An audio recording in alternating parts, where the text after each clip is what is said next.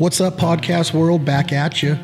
This life ain't for everybody. NAWC.com. Have you got signed up to become a contestant in the 2019 North American Whitetail Championships? You hunt deer? You hunt? I, I have not. I, I have. I have hunted deer, but I'm and I uh, just keep missing out on the tags, and then I won't put in each year, so then you don't build up your credits, you know. Um, so I haven't gotten a deer since I was junior tag, but it's been I've been putting in, and then I'll eat for get a year, and then I won't get up a guaranteed tag, you know. So if, if I made the decision, if I don't get one this year, then I'm gonna go to Montana or somewhere and just get to go hunt, like guaranteed hunt. You ever archery hunt? No, we talked about that, and I got some buddies that do. Obviously, Wise and uh, another buddy, Darren Berrecloth, who's who's a Red Bull athlete, um, one of the pioneers in my sport. He's he's into it. Um, yeah, I I got a few friends that do, and it's. I mean, it sounds pretty gnarly. Like it sounds like it's a it's a hell of a lot of work, and you know, days and days that you wouldn't see before the kill. You know, a hell of a lot harder than a than you know I mean, a rifle hunt can be difficult too. It's just yeah. that archery hunting is a totally different mindset. Well, there's different types of archery hunting too. If you're spotting stalking mule deer, that's a lot different than sitting in a box blind and waiting for a deer to come into a feed plot. Even though that takes a lot of ingenuity and talent too. But this 2019 North American Whitetail Championship that we've partnered with, it's 14 regions in America and Canada that you can sign up for 300 bucks and you get a chance to qualify and, and, and be entered to win for fifty thousand dollars cash money for you know the biggest whitetail deer. You know, so it's all archery. It's fourteen regions in American Canada. Three hundred dollars to sign up. You have a chance to win fifty grand, and there's a ton of cool sponsors behind it, including like Tactacam and Gator Coolers, Bone Collector. Michael Waddell's the title sponsor of it. But it's giving people the chance to go out and test their skills. And a lot of times when you hear contest and money and hunting in the same sentence, you often you all you have to think. Ethics rules. Don't break the rules just to win that money. And you there's there's a fine line to walk there. But steve schmidt and clint walker the organizers of this uh, world whitetail championships they've done a great job in setting the precedence of, of, of the fairness and the legalities of it and how it's going to all play out.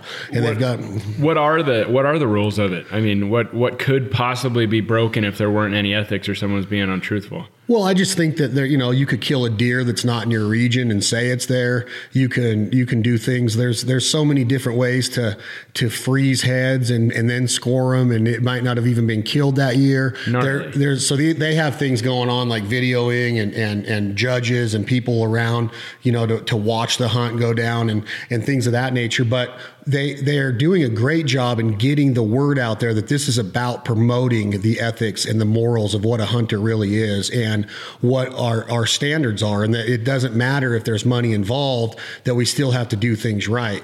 And they've done it with they've done it with turkey championships. They've done it with some other different you know they, there's a duck championship in Augusta Arkansas. I've never been a, a, real big proponent of them, but as I talked to Steve and Clint on this deal, um, you know, like back to your question, there's so many people that have poached. There's people that shoot deer out of their area, out of season. They might see a deer, you know, a week before the season starts and know that 50 grand. Do they kill it, freeze it, hide it until it's ready to do it? And these guys have put all these things in place to, to prohibit that. So we're behind it, we're supporting it, and I think it's going to be good to get new hunters involved. It's going to keep people, you know, excited about hunting and archery hunting. And this is all archery? Yeah, it's all archery, one hundred percent. That's epic. That's a decent prize purse for that. yeah, dude. And the, the, prizes that you get right when you enter for three hundred bucks, you get a prize package that's already got a Tactacam, which is a POV camera yeah. for your hunts. You get one of these Gator Cooler tumbler cups that I'm drinking out of right here. You get a ton of accessories and broadheads and sights and stuff for your bow. You get a T-shirt and hat from it. There's a big dinner there. There's a concert. There's um, there's just a bunch of cool people involved in it. It's it's headquartered in the state of Kansas. And I was I was talking to you about about you know hunting and and people's outlook on it. And we need to do things that are out of the box and creative. As long as it shows the ethics and the passion and the compassion eh, the passion for the lifestyle and the compassion for the animals that hunters have. And think, this is and this I, is doing a good job of that. I think that's the biggest thing is the most most of the people that are against guns are just ignorant and take a blind eye to it because they they haven't they have no interest in diving in. They just want to to look at it like a like a sore ankle. You just want to like only focus on the negative, and rather than just trying to trying to dive in and get and get knowledgeable and figure out this is the kind of stuff that people are like oh because they just the, mo- the majority of people they claim that they understand hunting, but then you don't need to hunt. We don't live in the early 18th century where you have to kill your own meal.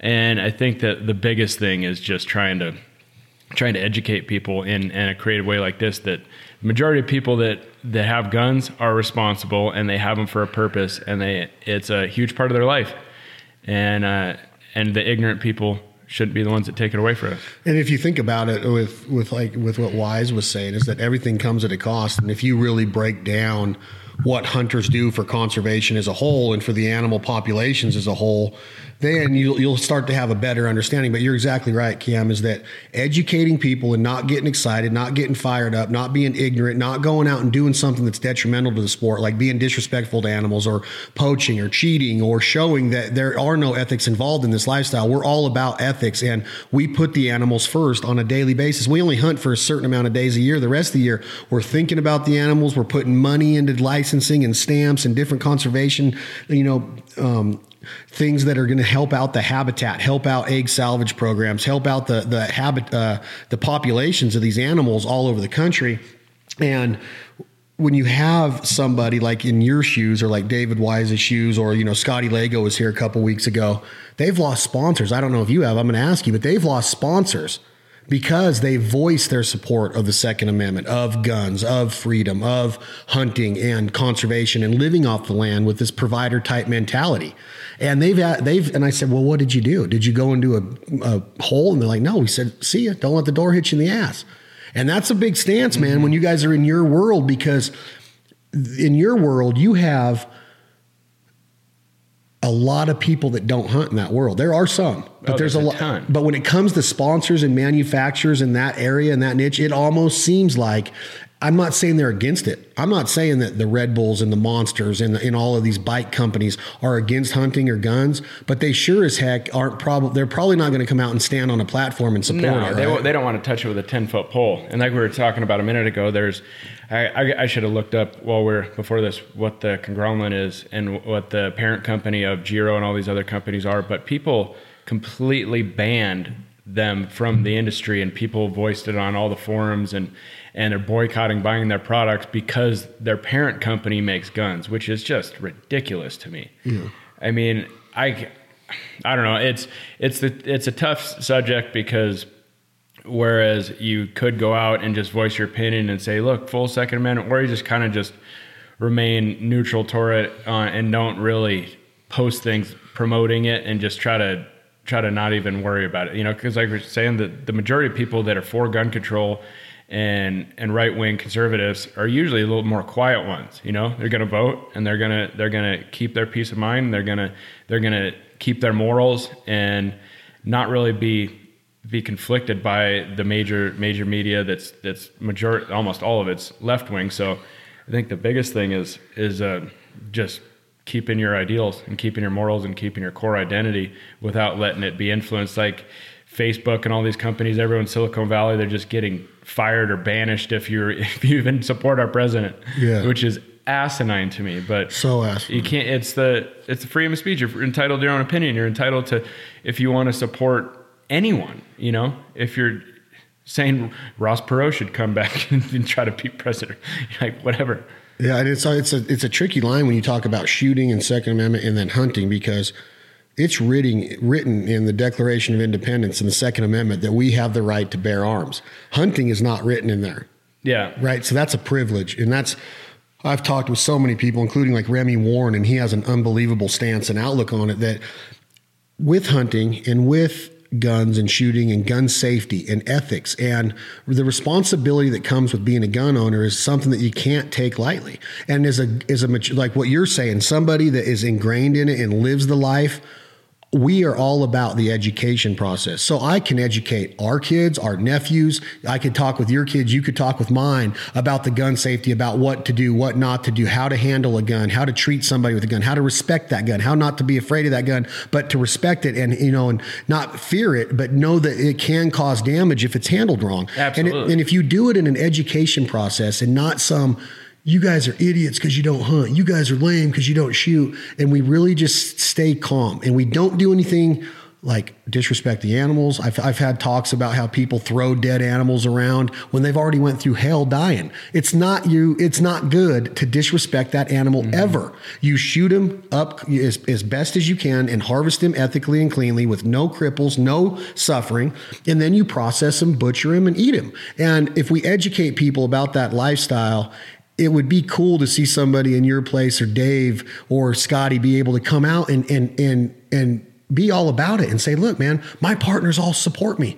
They support my lifestyle. I'm a good person. I was brought up the right way. And, and it's hard to do it because you got to tiptoe around it because there's money involved. There's there's also so much money. There's involved. a lot of money involved and you can't just be like, I'm not going to take you. Some people some people can afford to get, you know, let some go. There's other instances where you're like, well, man, I'm probably just going to have to stay quiet in this instance because this is my livelihood. This is how I raise my family.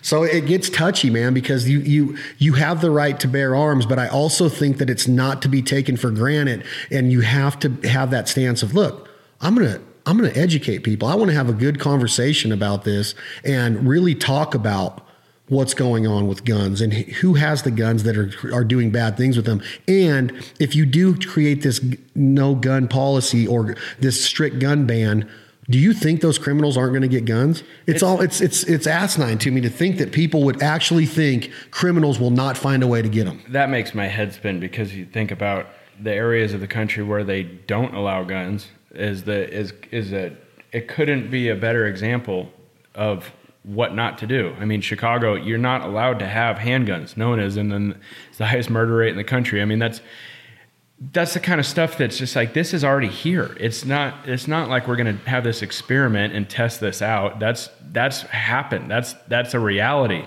And I mean, the the ignorant people say that the Declaration of Independence and this is is so it's a couple hundred years old and it's and it's outdated and it's and it's like no that was written to keep our core values and keep our core identity and not veer off subject and veer veer off track of what this country was founded on. You can't you can't negate it and you and you and we're not going to amend the second amendment.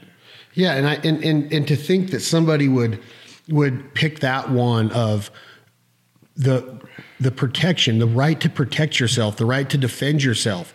Why are they trying to come after somebody that? Well, they that, think that it's the easy the easy way out. They think that it's it's a clear cut answer to get rid of of all these murders and all these all these gun violence. It's it's not though. I mean, there's there's just bad people out there, and they're going to use a knife or a, or a bomb or something else. It's it's put your efforts into trying to stabilize mental health and give people help if they're in ish and having problems and and and I mean devote your dollars and time toward that rather than trying to blame you know it's just a scapegoat. The gun the gun manufacturers and every, are just a complete scapegoat. It's the it's the people that use them that's obviously a lot harder to control and it's a lot harder to mitigate but the guns are just it's the easy decision. It's the easy way to let's banish this. Let's get rid of this. Um, but i mean like like you're saying when you're with like when you're a kid and you and you're going to teach your kids, everyone's going to teach their kids how to how to handle a gun properly. I mean, knowledge is power, and and if you if you grow up with it, you have a completely different outlook on guns. I mean, I took hunter safety when I was 12. I think that's the earliest you can take it, right? And, yeah. And it's uh, my brother and I, and we have a completely different outlook on guns than we would have if we didn't. You know, I mean, you're not you're not scared of them. You respect them. You understand how to use them. You understand the purpose behind them and and they're not to be taken lightly. But it's a it's a it's an awesome part of life. It's it's our heritage. Yeah, and I think that I think that you're right when you the the the word mentorship comes to mind hearing what you're saying about you know you're brought up around it. Your dad hunted your uncles hunted. Your family has a heritage of hunting. So you were around guns. You were around people that knew their way around guns and weren't that person that was ever ever point a gun at a human being.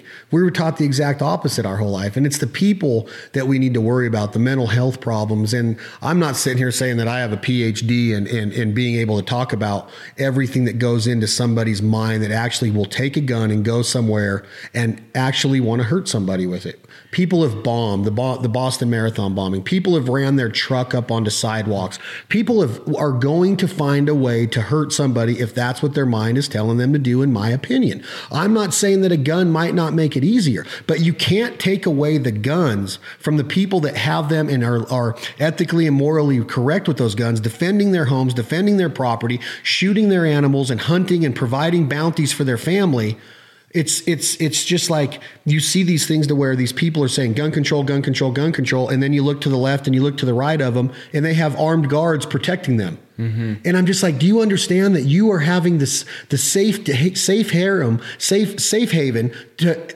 of guns being able to protect you to sit there and say that we shouldn't have the right to have guns to protect our homes. It makes no sense. It's, yeah, and, and no, the, the powers that be. It's, it's, I mean, everyone looks at Fox News and, and the, the right wing media is, is completely off base and they're, they're just out of their minds, you know, just because they're so far right because everything's so far left, but they're really just the only one that's right. And there's more moderate than the other ones are moderate, you know? They're more in the middle than than the majority. It's just everyone else is on one side of the spectrum, so they just look like they're so far up. But they're, I mean, they're the only ones saying that that out to the masses. But um, but I mean, I'm sure you get plenty email chains and and everything. And and I, dude, I even saw the other day that Facebook they're trying to I think Vice put out something about Facebook catering toward right wing and how how the the right wing articles were getting massive amounts of views and they have less followers than CNN, but then the, the likes were far higher. It's like that's real people. Those are people that are engaged and want they want to support the, in their only forum that they really have. But Facebook just got in trouble for limiting right wing stuff. Yeah. How could you possibly put out a news article saying that that the right wings have an advantage or there's something weird going on behind the scenes with the algorithms of why the right wings are getting more more likes and engagement.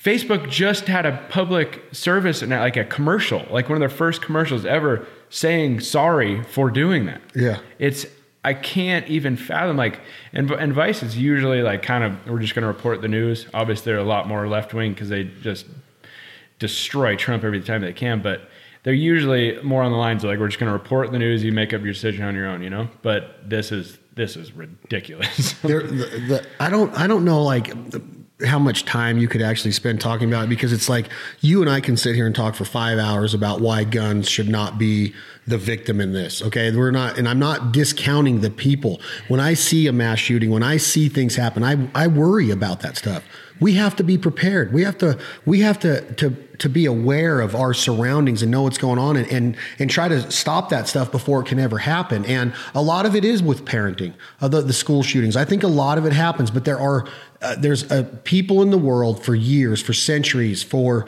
way more than just decades that have been going out and hurting people.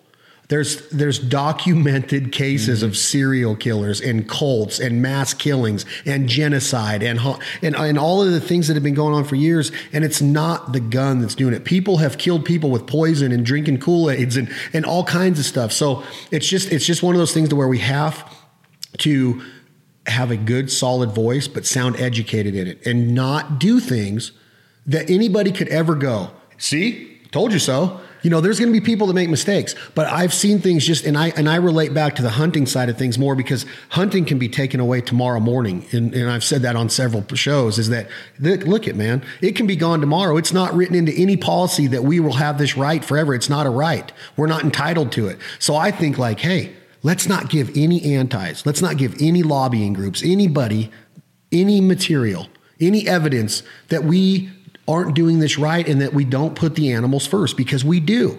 We have a ton of compassion for the animals we chase. And I have a ton of compassion for people that have gone through hell because of crazy people that have gone out and hurt them. It's not right. It's it's it's it's I think it's part of life though and that we all could be in that situation and I think that we all have to be aware of that and and do what it takes to try to prohibit it. Yeah, I think that you're a good a great ambassador and the more people like you that are out promoting the hunting and guns and everything in a, in the best light possible. I mean, same thing I do with mountain biking. I try to make mountain biking as cool as it can be, as uncontroversial. I mean, obviously, I'm gonna speak my mind and and be candid about whatever it is that I'm thinking, but um, I'm trying to make mountain biking the coolest sport ever and show people how great it can be for you and your kids and getting outdoors and exercising. And uh, the more people like you that are advocates for for hunting and, and shooting, then then the merrier. I mean, that's that's that's what it needs. It doesn't need just people saying no, you're wrong, no, you're wrong. The you know everyone everyone that's trying to denounce guns and and bash them, it's it, the you, you, it, they're just going to fight back. They're just going to push back harder if you just say no, you're wrong. You have to just show the positivity and and show it in. I mean, show it in the best possible light that you can through your TV shows, podcasts, and and all your channels. So I think you're you're doing it right, and the um, yeah, it's all you can do. Fight the good fight. And I think that you're onto something there with how many times have I, or and I don't know about you personally, but every time I've in, introduced somebody new to shooting, I'm not talking hunting at all, and I've done that a lot with new people, but with shooting, they're like, "Where has this been all my life?" Yeah. they're like, "This is the coolest thing ever. I want to go shoot again." I'm telling you, it's like uh, 99 to 100 percent. They're like, "I'm scared of that gun. Is it going to kick me? Is it going to burn my hand? Is, do I have to close my eyes? Is it going to kick? You know?" And I'm just like, breathe, squeeze, here's how you do it. And you teach them the right mechanics and the right form. And then the next thing you know, they squeeze that first one off and they hear that can go ting and they're like, oh my God, reloaded. I can't wait to shoot again. Yeah. And then they're bothered, they're wearing you out to go again. And it's, yeah. and, and I'm telling you, I don't know if you've seen it, but that I've witnessed that on several accounts that people that don't have any experience with guns fall in love with them once they go out and learn their way around them and learn how to respect them and do and, and see it done right. Yeah, and there's so many different avenues too. I mean, we were talking about BJ Baldwin, and he's big into the tactical side of it, and just you know pulling out a nine and seeing how quick you can you can hit a target 14 times or whatever.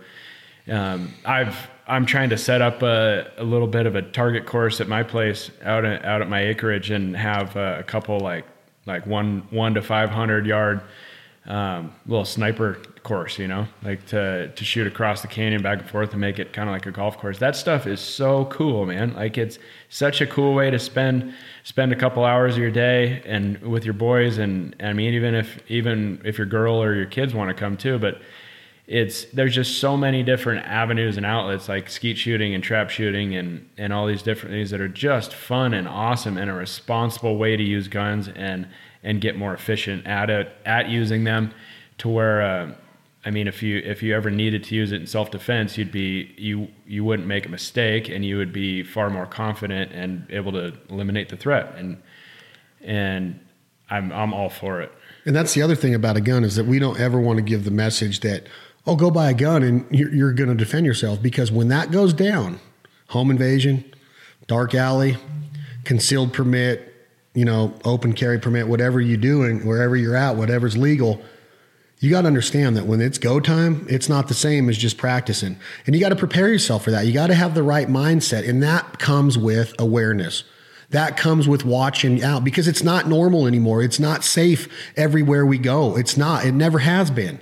But people come out of a bar at two in the morning and they'll get an Uber. They don't know who the hell that Uber driver is. Mm-hmm. There's people that get in cars and they never see them again. Mm-hmm. And there's people that will come up with a knife. And, and there's different ways to defend yourself with self defense techniques or having a, a weapon to, but you got to make sure that when it goes down, you understand that it's not like, well, I'm going to cock it and I'm going to take a breath and I'm going to mm-hmm. close an eye and I'm going to find my sight. It's go time and you have to become proficient with it. So it's not something that you can just go put up in the safe and say, "Oh, I have a gun." It's like you have to practice in the right environment. You have to find the right instructors, the right classes. You have to find people that know what they're doing and they can teach you.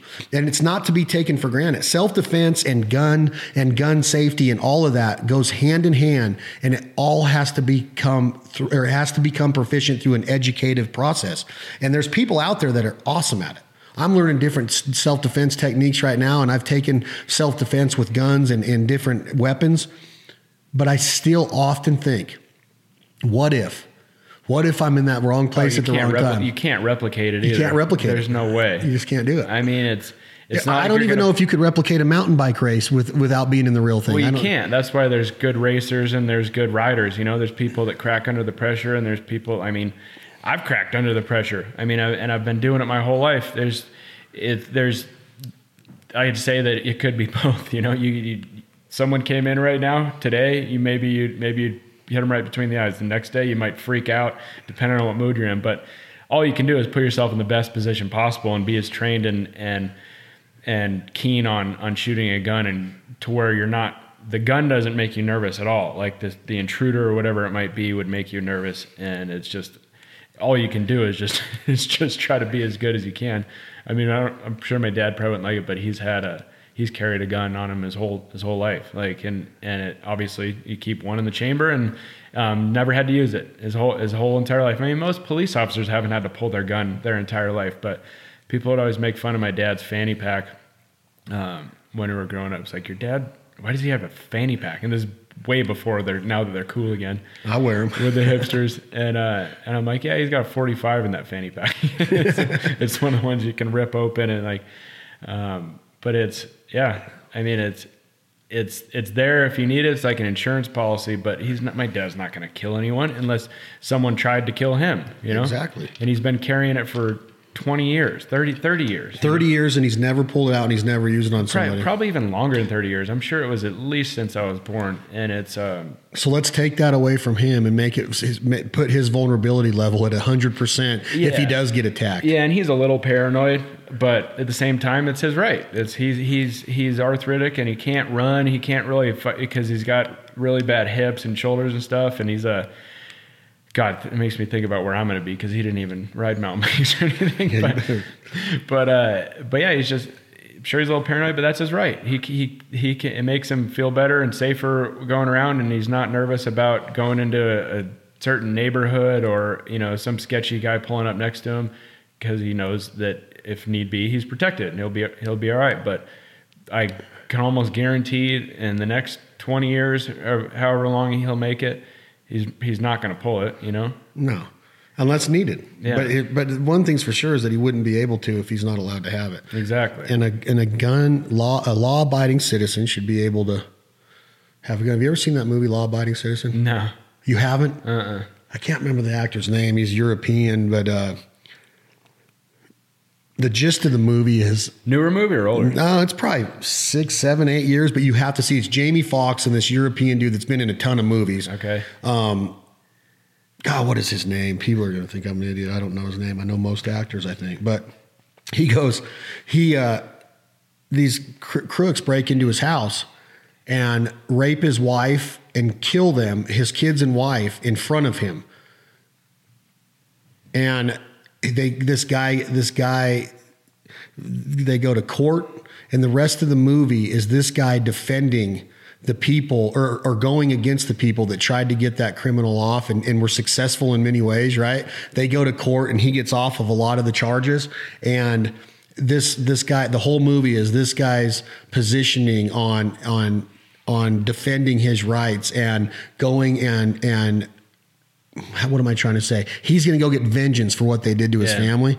And he gets put in jail, and these people keep dying when he's in jail, and they can't figure out what the hell's going on. You got to. I don't want to give it all away. So is it? Ger, I just looked it up. Gerard Butler. Gerard Butler. So he, he he's Aussie, isn't he? Is he or is he? Maybe he's maybe he's English. I was. Oh, I don't know. Is he Australian? I always thought he was Aussie. Maybe, maybe he might be Australian. Maybe, maybe he's from England. He's a badass. Or no, no, he's uh, he's Irish or Scottish. Is he Scottish? Anyways, people are think I'm an idiot now too. but, uh, dude, you got to see that movie, dude. Yeah, absolutely. So is Gerard Butler the killer or Jamie Foxx the killer? No, neither one of them are. Okay. Well, well, they're not. Neither one of them are the criminal. Okay. J- Jamie Foxx works for the CIA or the FBI. Okay, and Gerard Butler is the one whose family was killed. Yeah. Okay. Dude, it's killer movie. All right, but you can't. I'm not going to give it away because you'll be like, "What the hell was that all about?" Dude, all it's right. got a cool twist to it. Speaking of like celebrities and stuff, and being a, a celebrity in your realm of the of X Games and the Red Bull Rampage and everything, what what do you what what kind of personality do you have when it comes to something like? The paparazzi and TMZ. And do you have interest in any of that shit of knowing what celebrities are doing or that they that they're going through a hard time in their relationship or what they name their baby why is there such a fascination with if cam zink wins a race now all of a sudden people want to know what underwear he's wearing and what his wife does and is is it just the american way or, or have you ever got caught up in any of that shit dude i think it's more than the we're we're it's it's hard it's hard to sum up because we have the biggest stars in the world from you know besides soccer, but sports, uh, pretty much the biggest sports stars in the world, barring soccer, and the biggest musicians and the biggest movie stars, and we have a you know a lot of tabloids, a lot of shows dedicated to it. But the rest of the world is even more into it. It's mental. Like if I go to other countries to a mountain bike event, people are just like far more fanatical. And uh, I mean, especially like in, in Asia and whatnot, but um, South America and Europe, there's like, like Wise, like he's massive in Europe, but he's not that well known here. It's weird. Like, uh, but it, but in, I guess skiing's bigger there. Maybe I don't know. I, skiing's, but skiing's huge in America, and he's a and he's a gold medalist for the Olympic team. You'd think he'd have stardom here. two time gold, two time. dude. It that is it's an anomaly. I don't even I don't even understand it. He has I'm veering off subject, but like he has so many X Games. He has four four X Games gold medals, I think, Yeah. and a couple silvers and and bronzes, and then he has two. The only ski pipe champion in the Olympics twice, and he's relatively like low on low on the followers and and YouTube and all that stuff. It's it's an anomaly. I don't understand it. I don't understand why this family man that has a has a awesome life outside of skiing and and is an elk hunter and he's he's an outdoorsman and he's a he's a well spoken dude. I don't. I feel like he should be as big as Shaun White. You know, like I don't I don't understand it. But but with that being said, though, how does somebody like Shaun White get elevated the way he did? Was it the red hair? Was it the flashiness? Oh man. I Was- mean, it's it's like there's like an it's not like a niche, but people need like like it's not like he had like a big tomato a big tomato nickname or something. It's not like something like that carried him through. It's, it's you can't really replicate it. But I remember seeing Shaun White was the most marketable athlete on the planet besides behind Peyton Manning years ago. Like when Peyton Manning was still playing. Like he was more marketable than everyone in all of sports besides Peyton. And it's and it's he was he was an incredible skateboarder. Most people probably didn't even know that he had Olympic or he had X Games medals in skateboarding, and it's and he and he and he won the Olympics twice as well. like, you know, what I mean, I don't. I don't understand. uh, People want to latch onto the hero, and once people make it to that upper echelon and they um, like make like out into the non-endemics, it's just like a landslide. And people people would still think that he's. I mean, he obviously won the last Olympics, but if he retired, which he kind of is now, people would still think that he's the best. And then they'd cast him for some movie cameo. And Pastrana is still the best motocross rider, even though he's just kind of doing it for fun now and racing here and there. But he's not competing in freestyle really anymore. It's it's, it's pretty cool that it'll transcend to the non-endemics. But how to get there, I don't know. I feel like I've done about as close as you can in mountain biking. I mean, Semenuk, Brandon Semenuk has a has a bigger following than I, and uh, this kid Fabio Wibmer from Germany, and there's a couple guys, but um, Fabio and Danny MacAskill are pretty much all like it's YouTube, like a YouTube phenomenon. But um, I don't know. I guess I guess it's little things. Like I got they put me on SportsCenter top ten plays twice. Uh, been in like the the outside magazine, outdoor magazine, that kind of stuff. But I've noticed that that's kind of separated me a little bit from from the other writers that are equally as good as I, you know, and um, well spoken. You know, there's nothing weird about them. Um, but I think it's just a it, it's kind of it needs to be a landslide and need to get keep taking advantage. But the the dude like Pastrana and and Sheckler and and and Shaun White and all these dudes. I mean, they definitely have good representation. Like Stephen Astephen represented almost all of them. He's the one that founded the Wasserman Group. Now it's called Team Was. And but you need uh, you need someone championing you behind the scenes because I never want to do that. I never. I, I always thought it was super lame to promote yourself, but now as you get older, you realize that you can walk a fine line between promoting yourself because that's your job. You Yeah. are supposed to promote yourself.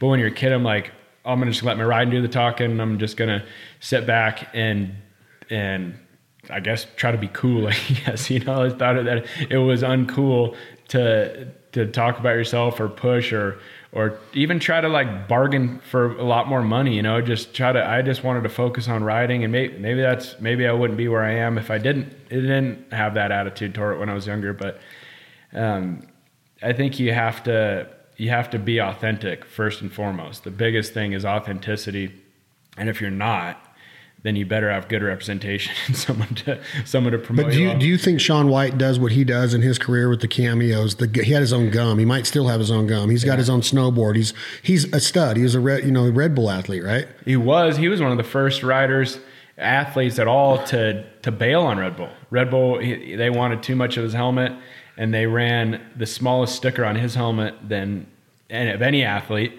And then he eventually said, "Peace. I'm. It's not worth the money because I have the white collection at Target. I have, you know, he, he's going to get vitamin water or whatever. He's gonna." He's going to move on to bigger and better things, but he's one of the few riders or athletes, period, to to bail on Red Bull. And Pastrana kind of did it too, so he could run the Nitro Circus helmet. But now he's back on back on Red Bull. But it's it's a whole nother level at that point. At that point, you're you're you have succeeded everyone else, and and you are now a phenomenon in in sports. Period. You know, you're household name. You're no longer a mountain biker that you know is that we're going to put our logos on in the, within the mountain bike community. It's like local advertising versus global kind of. Even though, But you you say that like a guy like Shaun White had good representation, meaning that he had a good agent. yeah, That understands the game. Yeah. Was he a good representation of the sport, attitude wise, speaking wise, the way that somebody should carry themselves? I don't know. I'm asking. I, know- I think that he was personally. I think that he was right. I just know that when, when, when and, and I and I can I got to remain neutral in this because I don't I can only speak for what I know of, of him and what I've seen. But behind the scenes, I just hear everyone say that he was a dick. Like like especially when he was younger. Uh, one of my friends who used to be a pro snowboarder was a. It's like I hate him and his whole family. And I'm like, that's pretty gnarly. He must have done something uh, a little bit out there, but people grow up, people get better, and he, you know, he, fame for him it, that came on real quick and at, at a really young age. So it's hard to remain a nice guy and and and not you know a little bit cocky and arrogant. But uh, I, I feel like people grow up and they learn that you don't. That's not going to gain you anything. No, you know? I think I, I believe it's a process too. Yeah, I think that you get you it's checks and balances and you might someone you might just take one person saying, "Dude, you're a dick. Like you're you're arrogant." And then and then you have to reevaluate it and then it might be all it takes to for you to be a nicer person, but I truly think that even if you'd never go through that struggle and that kind of transformation, you don't need to be arrogant. It will help you. It won't help you whatsoever, ever. Like absolutely, you will gain nothing from being arrogant or cocky. Um, and I just, it's refreshing to hear some of the best actors and actresses, the ones that are the most on point, and the ones that stand the test of time, are the ones that show up on time, are respectful. They respect everyone else, you know, and and uh, that's just that's what I've always strived for, and then and that's authenticity as well. You're not trying to fake it and try to be someone leveled up from your current self. Like you're trying to, I'm already at the next stage, so these people don't matter. You know, just enjoy it and uh, and be authentic. When, when you're in that position where you're at these races or these competitions, was there envy? Do you think like from the other boarders that were out there that came up with the the Shaun's and you know there's there's people that were that, that beat him sometimes. There's guys that had a, a lot of accreditation and and and and did well in competitions. Then one guy gets separated and he becomes the face of extreme sports. You know, Pastrana did it. You could say he did it probably. You could say that Tony Hawk did it. Tony Hawk was probably the first extreme sport guy that was became like a phenomenon, right? His own video game and his Powell Peralta was making Hawk boards when he was probably 18 years old. I mean, I bet before then, and I, I bet like 15 or something. 15 or something and i don't think i've ever heard that guy say something that wasn't humble so i'm just wondering like when you're at those events and you start to see when caballero and those guys and Powell Peralta or the guys that came up with white is there envy that starts to that, that becomes in the competitor you think that, that that that's why some guys would say he's a dick because they weren't where he was at I think that that would propel the process. You know, it would. It, it it's. I mean, if someone says uh, something bad about someone, it's going to just keep perpetuating. If other people's aren't, if other people aren't fans of them, or they're extremely jealous of them, you know. But it's kind of weird nowadays with this, with the me first, you know, Instagram. Everyone filming themselves and everyone wanting to be famous, and it's almost weird that that's brought on less less critiquing of of people just being uh, successful. Like I think that nowadays it's it, dude. It, when I was younger, it's like punk rock and skateboarding and ev- the whole mentality was don't sell out, don't you know, you, you stick to screw the, screw the big money, screw the sponsors, and I don't know. I feel like nowadays it's more welcome because you're. Why wouldn't you want to be successful? You know, and why would you? Why would you denounce someone for being successful? And it, you don't need to. You don't need to knock them down a peg or two. It's not going to elevate you at all. It only makes you look like a dick. So, well, even even a guy like Shaun White, as young as he is, came up, and as young as you are, um, you might you're you're younger than Shaun White, right? I think we're the same age, actually. Same age. Think, so yeah.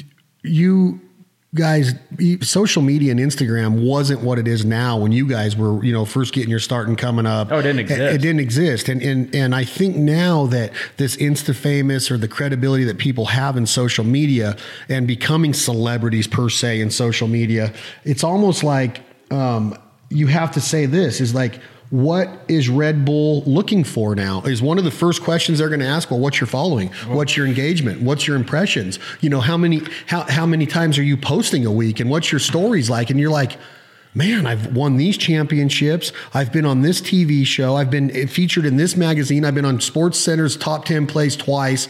But now I got to have a couple hundred thousand people follow me on this thing. And I got to be constantly posting videos and updates of what I'm doing because if Red Bull or, and I'm not just saying, I don't know what Red Bull's, you know, what they look at as far as their parameters go in sponsoring somebody, but I'm sure that it's a lot like in our industry. And, and the, the, one of the first things they look at is engagement and can you get our brand out there? Because that's the new way of advertising in America. So now you have all these people that are insta famous, they call it quote unquote insta famous. And it's almost like, do you really have the credibility to be selling us on some of this stuff that you're trying to sell us on just because you have followers?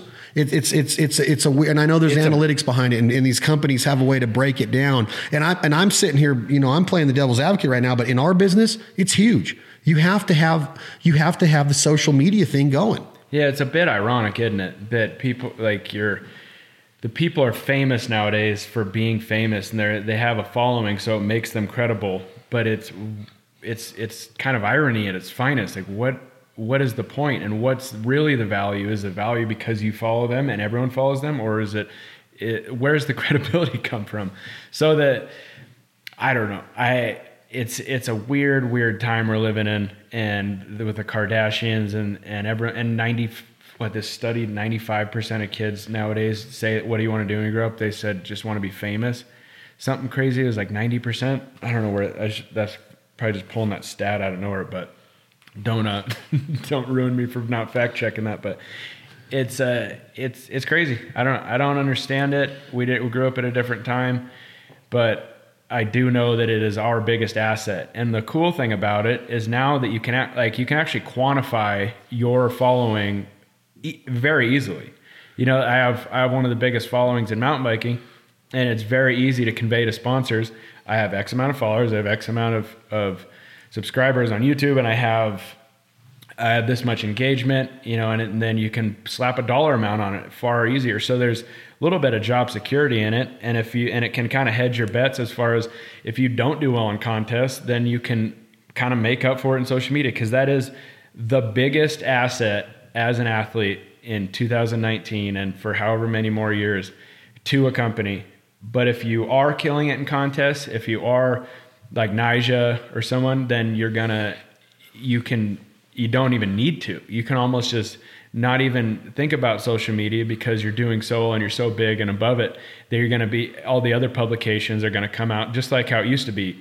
Like we didn't put out our own content. A movie would put us in it and then they would do all the work you know? So it's you can that's what that's what's been weird to just for me is like creating my own content especially with the youtube channel. It's a, it's it's tough and it's definitely tough trying to film yourself and try to try to put your own edit your own stuff and put it out there but i like it and i like the opportunity that if i do get a decent youtube subscriber base then i can not even be dependent on any sponsor or any other production company for filming a project that I want to do. I don't need to get it funded. I don't need to put together a deck and a proposal and, and put it all in, in front of the powers that be and then wait and then try to get funding can just do it on my own. I can just make my own content, hire my own filmers, and just run it like a normal business because it is a business, you know. And and I, I, have good friends that are filmers that would give me a better day rate and and editors, and I can even I even like editing it myself, and it's it's just kind of grown to like the power is now in the hands of the athletes on the other side of it. So it's weird, but at the same time, you can make it what you want, and and it's and it's liberating to be able to do it on your own. So you you want to tell me right now that you're going to go and train the way you train and take the chances that you take going on these downhill Red Bull Rampage style races, the jumps that you're willing to take to get the attention of people that bring attention to you, that get the sponsors to pay you, that get you the money from winning contests, and now you're telling me that you want to have another job on top of the stresses that come with that, to where you're like, oh my god, I got to get you. I'm looking at your Instagram right now at Cam Zink. 293,000 followers, and you're only following 528. That seems like a lot to me. what that you're following or that Follow, you have? following 500 people. I know that's how I am. I, I, I just I I almost am to the point to where we do it, and I get it. Yeah. I'm not going to be ignorant. Evolving is is key, but man, it's so tedious, and it's Yeah. so like, do you guys really want to see what we're cooking on this Traeger grill again? And it's like they do. They want to see it. It's like there's that's why I started this question or this con this part of this conversation with TMZ literally stands there and has people filming people in their everyday life, like hiding from them, and they go nuts for it. And I'm like, I don't give a shit.com is what that show should be called. But people are so like, I can't wait to get this. I got, I got to find out what she's doing right now. I just got to find out. And it's like, why? Yeah. Why not concentrate on ourselves again? And that's a big part of social media, Cam, and, and where we're talking about with the Shaun Whites and, and and and the reputation that people get as being, you know, cocky or arrogant or what you say dicks. And I'm not saying that you said he was, that's what you've heard, but you're damned if you do and you're damned if you don't.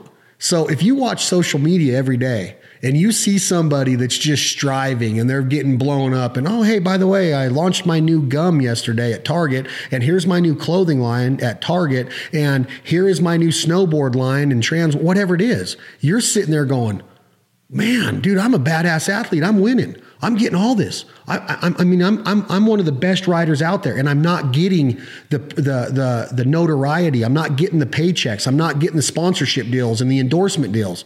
And it's almost like you watch social media and you're like, man, this son of a bitch never has a bad day in his life. It's Oh, happy. yeah. It's happy all the time. That- so what is the use in watching social media if if you're only going to get disrupted about it and create more hate out there?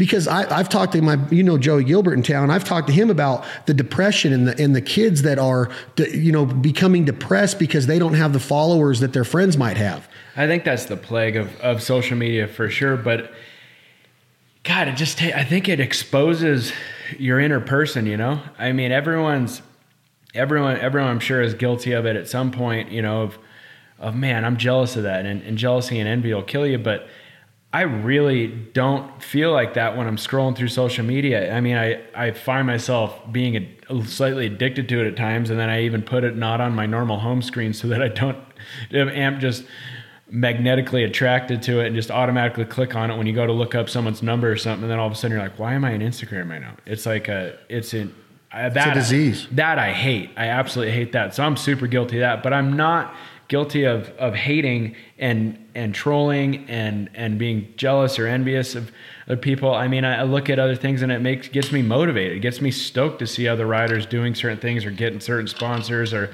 or winning and and landing a new trick and and I, I, man, I I think it's truly a different type of person that can sit there and just type hate and like I'll, I'll block people like I saw that from BJ Baldwin as well. Like, like if someone puts a rude comment, he just blocks them. Yeah, like, go on. I'm like, all right, someone said something stupid about like uh, my first moto ride at a track back uh, right at Hangtown. And I'm like, oh, I'll just put up a little POV, show you know, the track's good today. And I'm I'm not claiming to be a professional motocross rider, but you know, I did a lap and and it was it was decent speed for me, not super fast. And someone wrote like super slow or, or crazy, and I was like, all right, you're blocked. Like, See. Like I don't need that. Like, why would you ever? I would never go onto someone's page and say you look like shit. You know, like Yeah. you you you look you're slow and it's a it's kind of a different person, man. I mean, it's there for. Why would that person say that to my face? Okay, well, Hell- take hell take no, take hate out of it. Take the haters out of it. Yeah. What about people that would go on there though and like become mental over it? They, they might never type anything in the comment or a hate comment at all, but they're just it ruins their life to know Mm-hmm. that. Uh, Joey was saying that you know these pharmaceutical companies, there's new meds being developed for younger younger kids because they have to deal with the pressure of social media. And it sounds so tacky. We didn't have that problem. We went to school and we freaking did we made the basketball team and we tried our best and we got our asses kicked or we or we achieved something and we didn't announce it to the world. We didn't know what everybody was doing at any given time.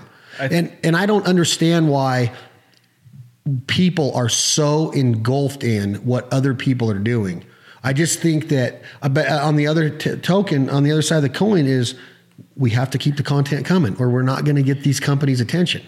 Yeah, and and there's definitely a fine line between it. I think so. I brought up Brandon Semenuk earlier. He's he's he's doing it right. So he's also creating his own content. But when it comes to social media, he has a bigger following than I do by quite a bit, and um, and he doesn't really post things that often. He'll only post quality content, and and gets an insane amount of likes. So his he might not be up on these polls or these stat websites as far as engagement and stuff because he's not posting all the time. But when he does, it's guaranteed to get thirty thousand likes or something. You know, like something something massive, and it's and that says a lot more about yourself than like oh I, I posted 30 things that got a thousand likes or you post one that got 30,000 like that's far more impactful and it's when you're following 500 people it, you kind of lose track of it. You don't you don't spend as much time on the stuff that's important. So I'm kind of trying to to alleviate some of those I follow and, and almost want to start from scratch because all these friends that move away that are having kids and want to keep up on them, keep up with what my real friends are doing, you know, that you don't get to talk to every day. I think that's the best thing that social media is good for is just staying in contact with people. And and even if you're not talking to them they see what's going on in your life you see what's going on in their life and at least you can understand oh they had another baby and then then you can write them congrats or you know so and so moved to Denver because a new job. And that's the stuff that's far more appealing to me nowadays. And i think that it's it's whatever you make it but we all get funneled into the same crap you know we get funneled into to following too many people and then just staring at staring at nonsense and uh, and being envious of it. So it's it's definitely what you make it though. I mean, I'm sure there's going to be some checks and balances, and I think it's going to plateau at some point. And there's going to be a new platform, and there's going to be on it. And then you don't think it'll ever go away and go back to just watching Cheers on Thursday night? I hope so. would dude, it be dude, awesome? that's what I mean. If the hipsters do anything, I feel like that would be something they do. Like, we're just going to watch normal TV nowadays. just watch Alf. Yeah. what about BJ and the Bear? What was I going to say just now on the? on this. Oh, okay. So let me get your opinion on like somebody like The Rock. Ultra successful, works his ass off. We all know they call him the hardest worker in the room. Do you give a shit that he that he can afford a jet and that he flies privately? Is that something no, that somebody like in that shit, and look at I'm not going to look at it and go, dude, what an asshole, man. I'm so jealous that, the, of course, The Rock flies privately. He can't yeah. walk through an airport. But why, and I'm talking several times a month, do you want to show a picture of your buff ass? And I like The Rock. I respect him. I'm motivated by him. I'm playing the devil's advocate. Why do you want to show your big buff ass in front of a private jet all the time, like rah rah, look at me, I'm flying private. Now, is that motivating to somebody that's living in Samoa that follows you where you were born? I think it was Tongan or Samoa or Hawaiian. But is that going to motivate somebody to go work harder, or is it going to be like? I think it does, man, because people like people want to be famous. Like people want, they don't want to do something in particular and try to make make the maximize the monetary compensation for whatever it is they want to do they just want to be famous. Period. Did you do it? I saw this thing the other day.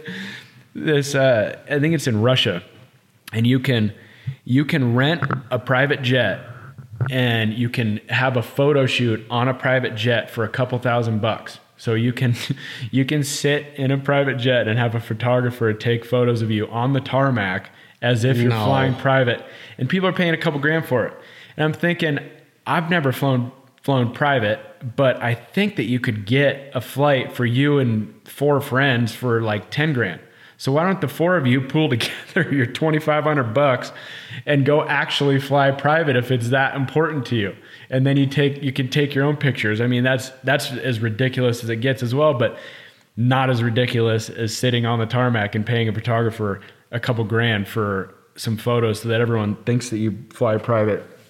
But again, it's it's like what you make it. And I'm looking at this David Goggins book on your on your desk, and it's that's just awesome. Like at first when I started following him, I'm like Joe Rogan always used to repost him, and I'm like, ah, oh, this guy's a little too much. But then I start listening, I'm like, no, this guy is authentic as it gets, and he's motivating, and it's not me, but I can still I can still enjoy watching it and hearing him with his conviction and how and how well spoken he is in the middle of a run and how motivating he is. I'm like this is awesome. Like so it's just whatever you make it. You could you could the the biggest thing that that drives me nuts is the the the people that repost the stuff that I do. Like these are just like there's so many different mountain bike websites and or mountain bike Instagrams. It's like it's like an old website, you know, where people are just drawing traffic just so that they can get the clicks and then if they get the clicks then they get the ad dollars even though it doesn't mean anything it's meaningless like there's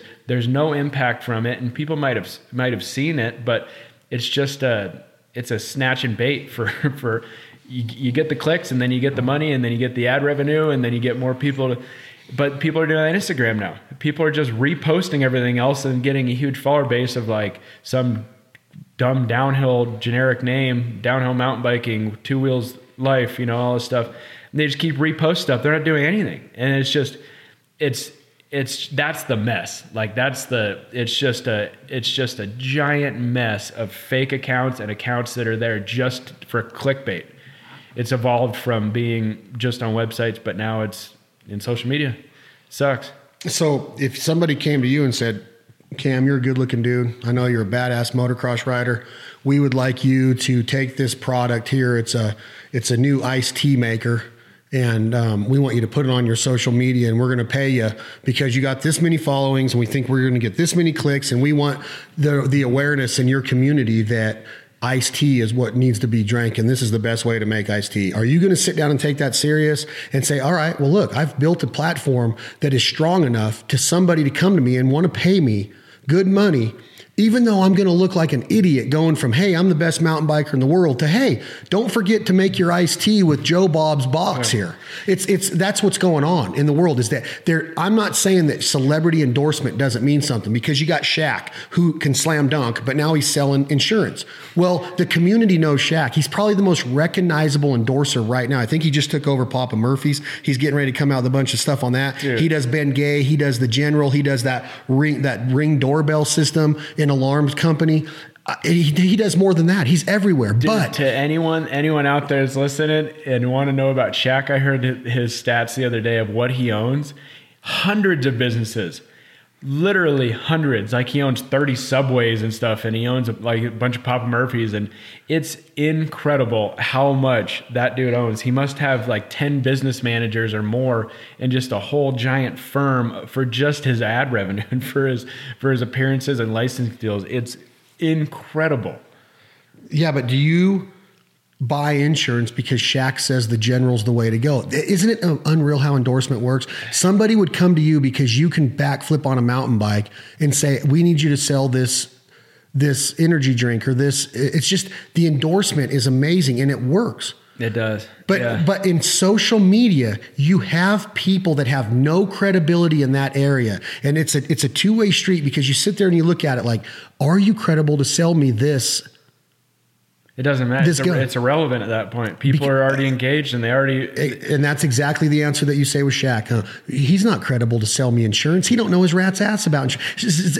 Shaq could buy every insurance company in the world probably. He probably owns his own insurance company. He probably owns the general, whatever. But the problem is, or the point is, is that endorsement works. Yeah. And, and, and, and we, and yeah, you have to just accept it. But, just be wise. And I remember taking media when I was in high school, and that was it was only a half semester, or I think, was, or just one semester, and it was one of the best classes I've ever taken. Learn more about that than in in just one semester that I did in pretty much every other subject. But as long as you realize what they're doing and the creativity and the wording and and the style of advertising, then you have a you can make a better decision on your on your on your purchase and what you're what you're going to be as a consumer, and what you're bringing to the table.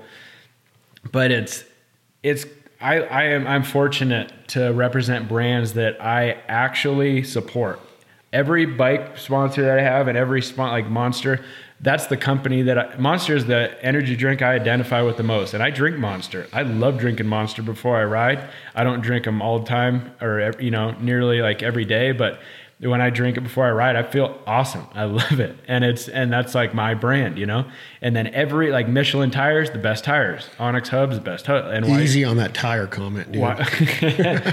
so uh, for for mountain biking, then they own they own BFG. I have BFGs on my truck. They uh, but every sponsor that I have, I authentically and 100% support, and I would buy them if not. Like Troy Lee Designs has always been the helmets and clothing that I wanted to wear before I was sponsored. Those the, that was what I strive for in Oakley goggles, and so it it's you just have to be wary of of when people are you know full on shamelessly promoting something that they don't believe in just for money i i am fortunate to be in a position where i've gotten to pick and choose and weeded through a lot of lost contracts and then you know suffering through some some lower times. But i am 100% with every company that i ride i would buy if i didn't get paid by them to support them and that makes it a hell of a lot easier. So um, i mean So would you, if you make it big enough by supporting these brands that you truly believe in, and all of a sudden Cam Zink has a G4, you, you, you can afford your own jet. Are you going to post videos of you getting on your Hell no. Why? Because is it going to make you look uh, unauthentic? Is it going to make you look like you you've you, you've exceeded all of your friends in the mountain biking world? If some- is it okay for The Rock to do it just because he's an actor? I don't know, man. I I just don't- don't understand the mentality by why some things are okay to show. Like I asked Joey Gilbert this, he's like, it's fine to show. He's made it. Well, what about when he goes to St. Jude's?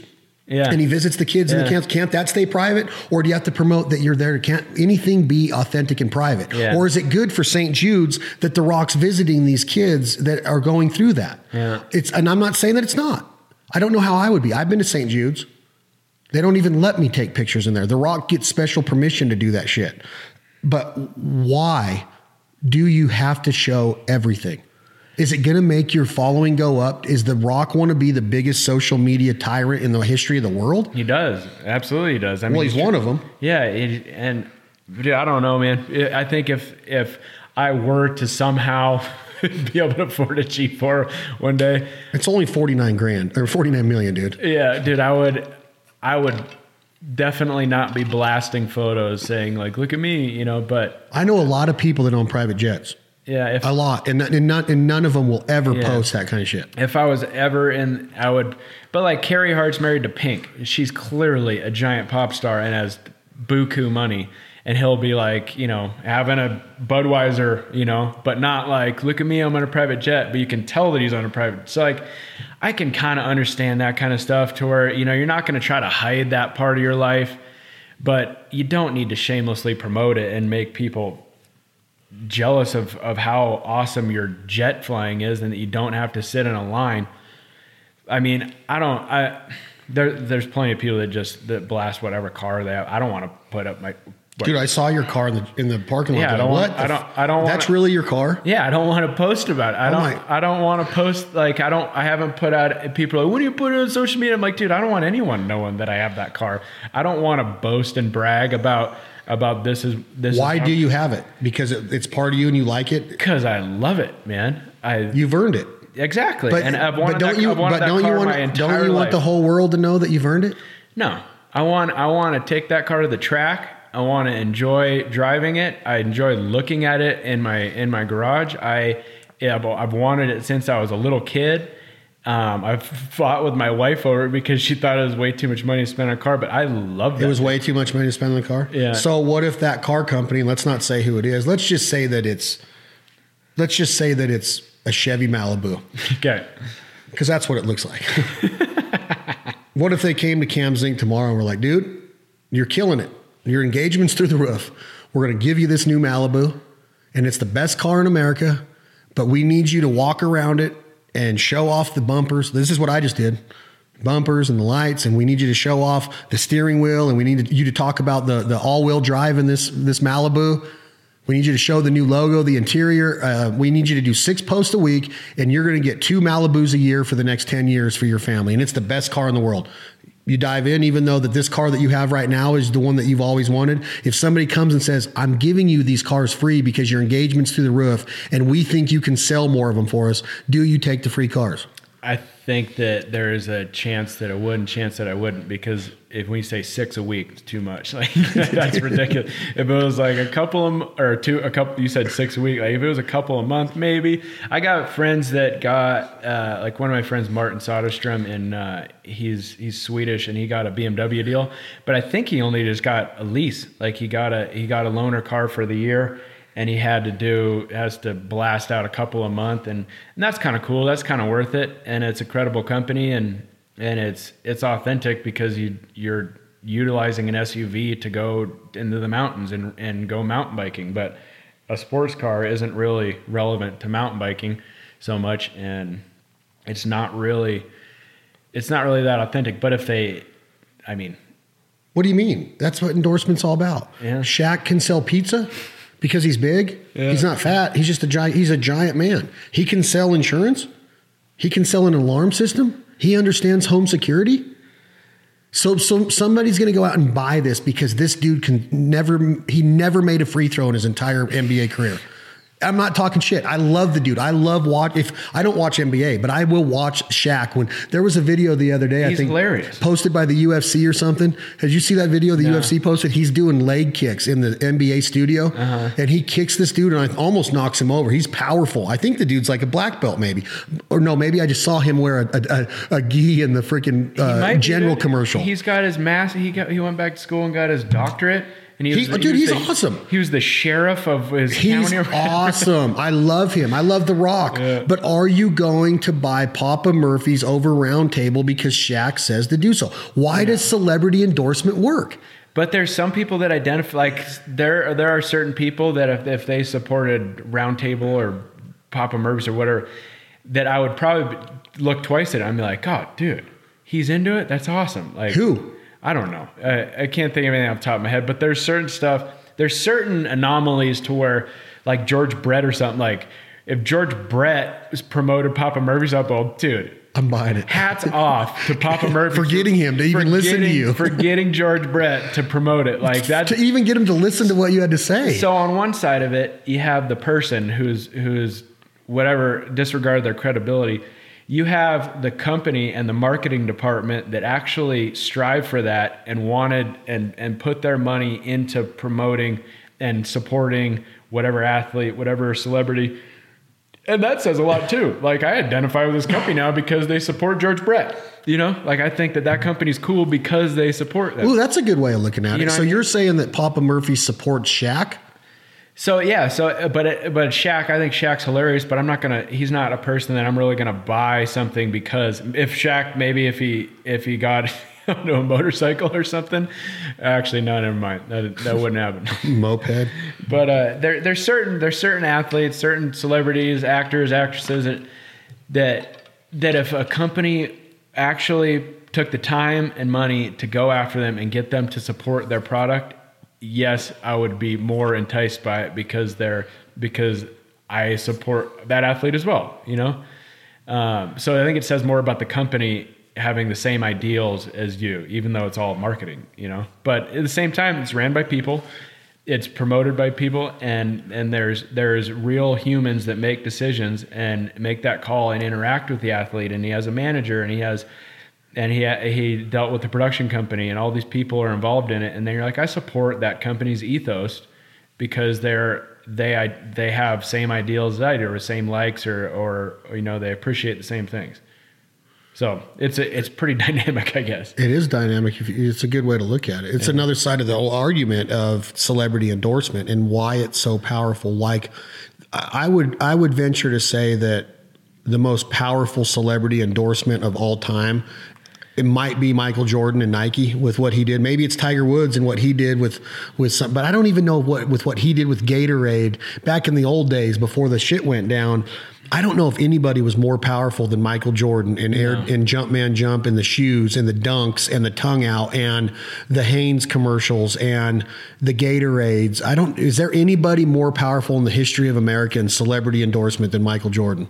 I don't, but relevant to or pertinent to one company. I think Bo Jackson was. I remember that's that's one of the coolest ad campaigns of all time. Bo You know, knows the Nike one.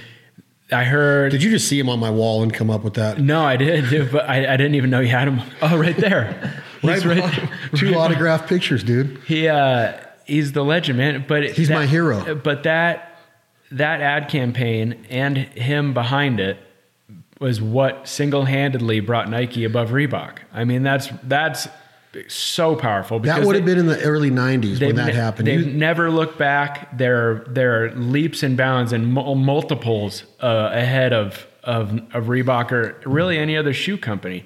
But that that wouldn't apparently that was the number one sole reason why they that uh, that single ad campaign single handedly elevated them above Reebok. It's awesome. That's marketing at its finest. I mean, you have the best athlete in the world and a good product and a good image and then a cool ad campaign and that's then that's the end of it. And i remember i, I ride for adidas. Um, they just bought 510 so uh, 510 makes the best climbing and mountain bike shoes in the world and they have a, the this stealth rubber that's probably the biggest reason why adidas acquired them. But so now i'm essentially riding for adidas and i remember hearing their ceo saying it's simple. You just put the best product in the best athlete's hands, and everything else just unfolds. And I mean, that's that's that's as authentic as it gets too, because your your your R and D department is the best athletes in the world, and your marketing department, you're the people that are the face of it, are the best best, athletes athletes, the and you're you have the people behind the scenes making the best product. I mean, why wouldn't you buy that? And that's that's marketing, but at the same time, that's as authentic as it gets. It's it's another good way to look at it. And you think about what Bo was doing in sports at the time in real life. He was drafted into the major leagues after he was, you know, he was drafted by the Tampa Bay Buccaneers, told him no. Then he goes into the draft and drafted in the major leagues and then goes and enters the NFL draft again and gets drafted by the Raiders. He's won the slam dunk, foot, the Footlocker slam dunk contest. He was held the 50 yard dash record, I believe, in the NCAAs for many years. He ran track at Auburn. He played football at Auburn. He played baseball at Auburn. He won the Heisman Trophy at Auburn.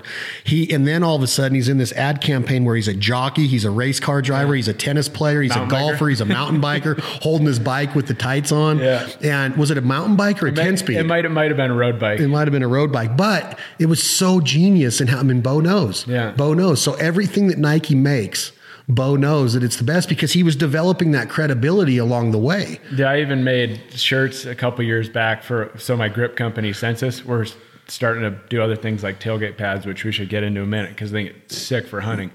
But the but I made shirts that say Bo knows, and then instead of the Nike logo, I had a Sensus logo and said Bo knows Sensus, and then put like chicken scratch is the shit.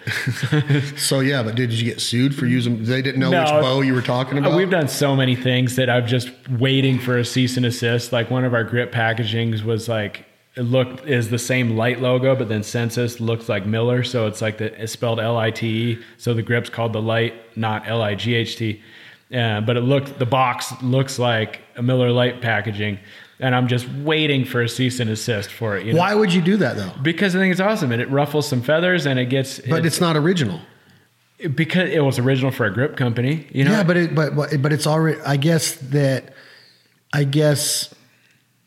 I guess it works, but I just think it's cool, man. I thought, I, I mean, the the play the play on words with light, you know, spelling it differently, and then just having it like, and then it was just it was just fun making it. you like, got to get Bob Uecker to do a grip commercial. like like two 1.6 ounce grips instead of two, you know, six pack of 12 ounce bottles. Or it was just it's super fun. Like I I I just think it's.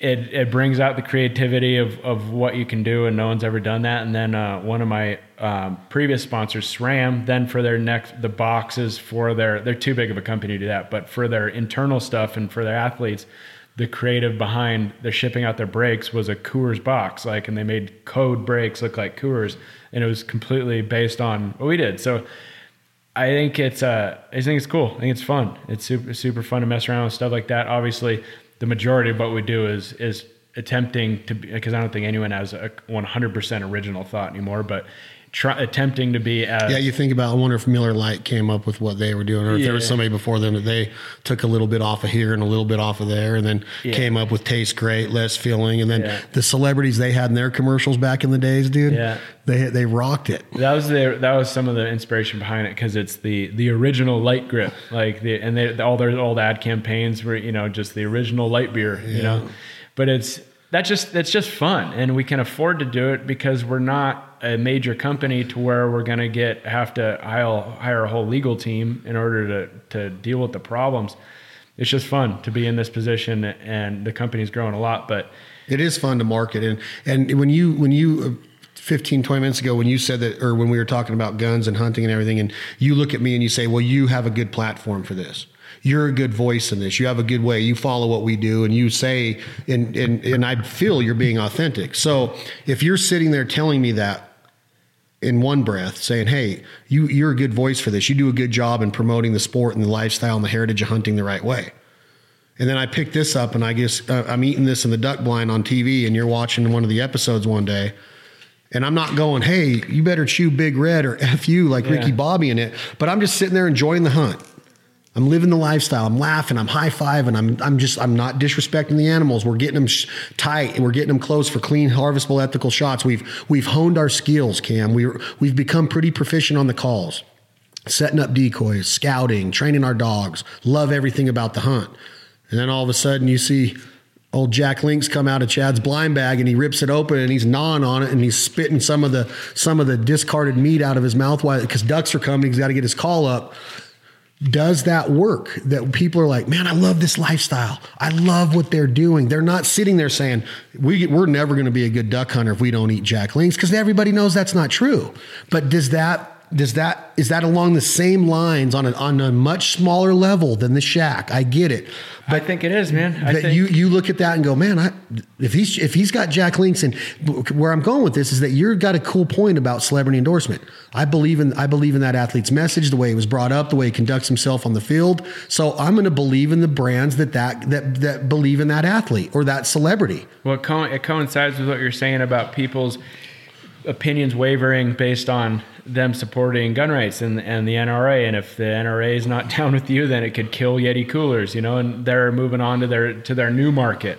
And it's, it's, it says a lot about Jack Links if they support you, you know, because then they're like, oh, I, when I see Jack Links in, in the mini mart next time when I'm out hunt on my way to hunt or to work or wherever, you're more likely to buy Jack Links, even because that there you might have been completely indifferent to all five jerky brands on the stand, and you're like, oh, Chad Belding eats Jack Links. That makes an easy decision. You just brand recognition, credibility, um, synonymous with one of your the people you look up to in hunting and and shooting, and it's uh, product placement's huge and on on its own, and then when paired up with someone else, then I think it's it just it's the the biggest thing is it's the it's the final decision maker I believe you know like if you had a if they were both the same price what are you gonna pick and you're like oh Chad choose this one I'm gonna run this you know Yeah, because the bottom line is is that Jack Links doesn't need us. They're huge. They're an iconic brand, right? They're the number one jerky in the world. But it makes it all ring true the way you're putting it. Like if somebody knows that they're supporting that lifestyle and that they're not bashful about it and they're not backing away and they're not out there going, kill every duck and, and shoot every gun. They're not saying that. They're just saying, hey, look, we support the lifestyle. We're a partner with those guys. And I think that that's what I think that that's another part of endorsement that you you look at it in a different way of instead of saying like, oh, Chad's just getting paid to eat Jack Links. No. It's not the case. I eat Jack. I think it's a quality brand. Obviously, it's a quality brand. Everybody has this misnomer like, oh, uh, the, the Pace picante sauce can't be good salsa because it's everywhere. Well, no shit. At one time, it was in a little kitchen in, te- in El Paso, Texas, probably, right? Yeah. And then they had this awesome marketing New plan. New York City. Yeah, remember that? that? The marketing behind that salsa was unreal. So all of a sudden, every store, Tony Chachere's seasoning from Louisiana, the red, the the red, green, and white can. I use it on everything. Now they got Slap Yo Mama out here. Before those brands were just in Louisiana, Cajun stuff. But they got so big and so relevant that now everybody goes, oh, if it's if it's it's oversold or it's mass produced, it can't be quality. Why? Heinz ketchup was little at one time. You can't tell me you can make a better taste than ketchup than Heinz ketchup. It, it, you're not going to tell me. You're never going to persuade me. Yeah. So what I'm saying is that Jack Links. It- They're going to stay relevant by their marketing program, but just because they're the biggest and just because they're in every mini mart in the world doesn't mean that Joe Bob's down on 9th Street with his smoker out there can make jerky that tastes better than this. There's a reason why so many people eat Jack Link's jerky, and there's a reason why it's on every shelf because people buy it. So it's got to be good, right? People are going to buy junk. So you can't. There, I, I, that that there's a whole argument behind the authenticity of marketing. And are you just doing it and you're pulling wool over our eyes? No. This people are going to eat this jerky, right? It's everywhere. Obviously, they're eating it. Can we at least agree on that? Absolutely. Not saying they're not eating other brands, but this is everywhere. They're eating it. If it wasn't, if it, they weren't eating it, nobody would buy it to put on their shelves. If people didn't like it, Cam, would you agree that the sales would be going down and less stores would be carrying it? Absolutely. The product is legit. Yeah. So it's that that's a part of marketing too. Is like This isn't how- a one-time purchase that you put the curtain over someone's eyes and then get their money and snatch and run. You know, this is that's a that's a consumable. Like CPGs, like you have to be continuous and you have to get in the habit of buying it. If everyone bought it once, the company wouldn't be in business. And the the whole back end of the companies is what's really intriguing to me because there's so much that goes on. But that's why they're able to pay you and have it actually be sustainable. Because if someone sees you with it, they need they don't need to go look for it. It's it has to be in front of them. Same with Monster. Like Monster has logos everywhere, and they and they pay some of the the best athletes in the world, and they do incredible things. But it wouldn't be sustainable if they didn't have the distribution and the network behind to be able to put it in people's put it in the consumer's hands at every turn of the corner. You know. So it's Jack. Yeah, Jack Links has done has done a phenomenal job, and it's not it's not like Arizona iced tea that's made in New York. You know, it's like something that's just like why, why would I buy Arizona iced tea that's made and it has sixty grams of sugar in it? You know, it's uh I'd rather a Monster has like twenty or something. You know, you know like I, I think, and that's that's a crazy thing is people have a negative connotation with with energy drinks, but I think they're a hell of a lot better than normal soda. You know, it's uh, it's like it's just a newer, better soda that gives you more energy. You know, and has more more to it. It's like a supercharged soda with less sugar. Yeah, and I think that you know some of them have got a bad rap because of the deaths of younger kids that probably drank six of them in, in an hour or something because it be, because there was no supervision on it or something. It's it's energy drinks, and I think Monster's probably the biggest energy drink in the world distribution wise after they got bought by the Coca Cola company, or at least a percentage of it. Yeah, them. they got a percentage button. They're now they're thirty three billion. Dude, you know, I saw something the other day. The best stock in the last ten years, or even longer, um, was Monster. Out, outperformed every single stock in the U.S. stock market. The company has grown exponentially. Now it's a little flat, but like how how much bigger can you get? You know, like it's a thir- over a thirty Where, billion dollar company. where aren't they? Exactly. They're skateboarding. They're UFC. They're okay. So they're MMA. They're skateboarding. NASCAR. NASCAR big. Bull riding. Bull riding. I mean, all the top PBR guys got a monster logo on their helmet. Yeah, I think even like JB Mauney's a monster J- athlete. JB, yeah. That dude's like the biggest redneck backwoods cowboy there is, and then he's like, "Yeah, I'm a monster athlete." Yeah. And that dude is like a he's a Wrangler wearing shoe spitting, tobacco spitting cowboy. He's a badass. Yeah.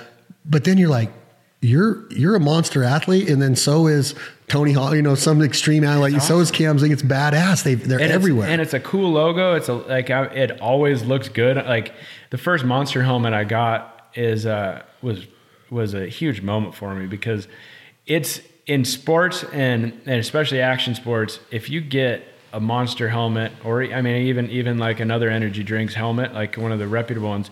That's huge. It's like instant credibility, and you're immediately in a different echelon you know on like when people see on TV they might not even realize it but the the the dudes with the with the energy drink helmets mainly monster the, people are gonna follow them closer like oh that guy's legit so and they they don't they'll it's it's it's like any sponsor they could drop you it might not be you know a 10 year deal but I'm on I'm on my eighth year I think with them and Why don't you carry them with you?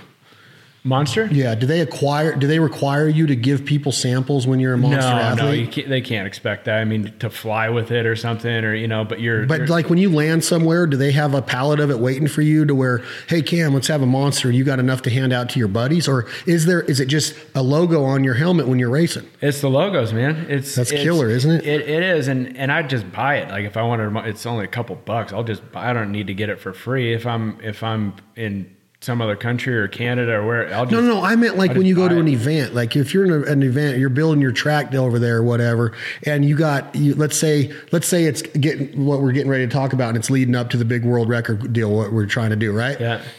You got a pallet of it delivered because you got all these construction guys there and you got all these videos going on. Isn't it right to have product everywhere for Monster to be seen grow, building the ramps and building the tracks and, and cam prep prepping and all of that stuff? It's, they don't want any of that, huh? No, they they'd, they'd appreciate it, but I don't think they really need it. You know, you don't need to see people actually drinking it as much as you know they just realize that people do drink it, and then Really, you really think that? You don't think that you actually have to see, like, if you would buy a pizza from Shaq, if you never saw him eat a piece of Papa Murphy's pizza? Yeah. Well, I, I wouldn't in that in that case, but for the energy drinks, yeah, I think that that people are getting monster tattoos and rock star tattoos and what you know. People identify with the brand because of who they support. you So know? what you're pretty much saying though is that you can become a monster athlete and have Cam Zink status in the mountain biking world, in the jumping world, with a monster logo on your helmet, but you may have never ever even drank one of the freaking things. I guess he, I guess he could. I guess you technically could have, but I mean, You don't like. I, I thought that like when you win a race, don't you have to be holding a monster? Isn't that like? Isn't there like like I've seen like guys hand fighters a monster in the ring? Like it must be in the contract. If you win and you're getting your hand raised by Bruce Buffer, you have to be holding a can of monster or something maybe. But I don't know with the Reebok contract anymore. I don't know how any of that thing any of that works in the UFC anymore. But it seems to me like they would want product placement more than anything to show the authenticity that it is a legit source of energy and that their athletes really do depend on it. Maybe depends the wrong word, but they really do utilize it. Yeah, and and I've I've there's been plenty of cases where I've drank Monster after riding, but uh, I mean usually it's not what you're usually you're going for some protein or something after you ride or a protein shake or something. Uh, but then in that case, Monster makes Monster Muscle now. They have they have protein shakes. It's but it, but personally. I haven't ever felt any pressure for them to put it in front of the camera, which I think is awesome. I think, Oh, that- I it's think, awesome. I think it's great that they they're not forcing you to get it get it on camera. I mean, they ask when you stand on the podium to at least have a Monster brand water bottle, you know, at least at least a logo in your hand. Um, but they've never pressured it, and I'm happy to try to like put it in the back of it or drink it while I'm building a bike when I'm record. Like I just recorded uh, myself building my new downhill bike, and I'll put it on my YouTube. Um, that's should just be easy to find under just Cam Zink as well. And yeah, it's it makes it it makes me more likely to just do it anyway. You know, to put to be drinking it on camera. If someone was forcing, I don't like to be told what to do.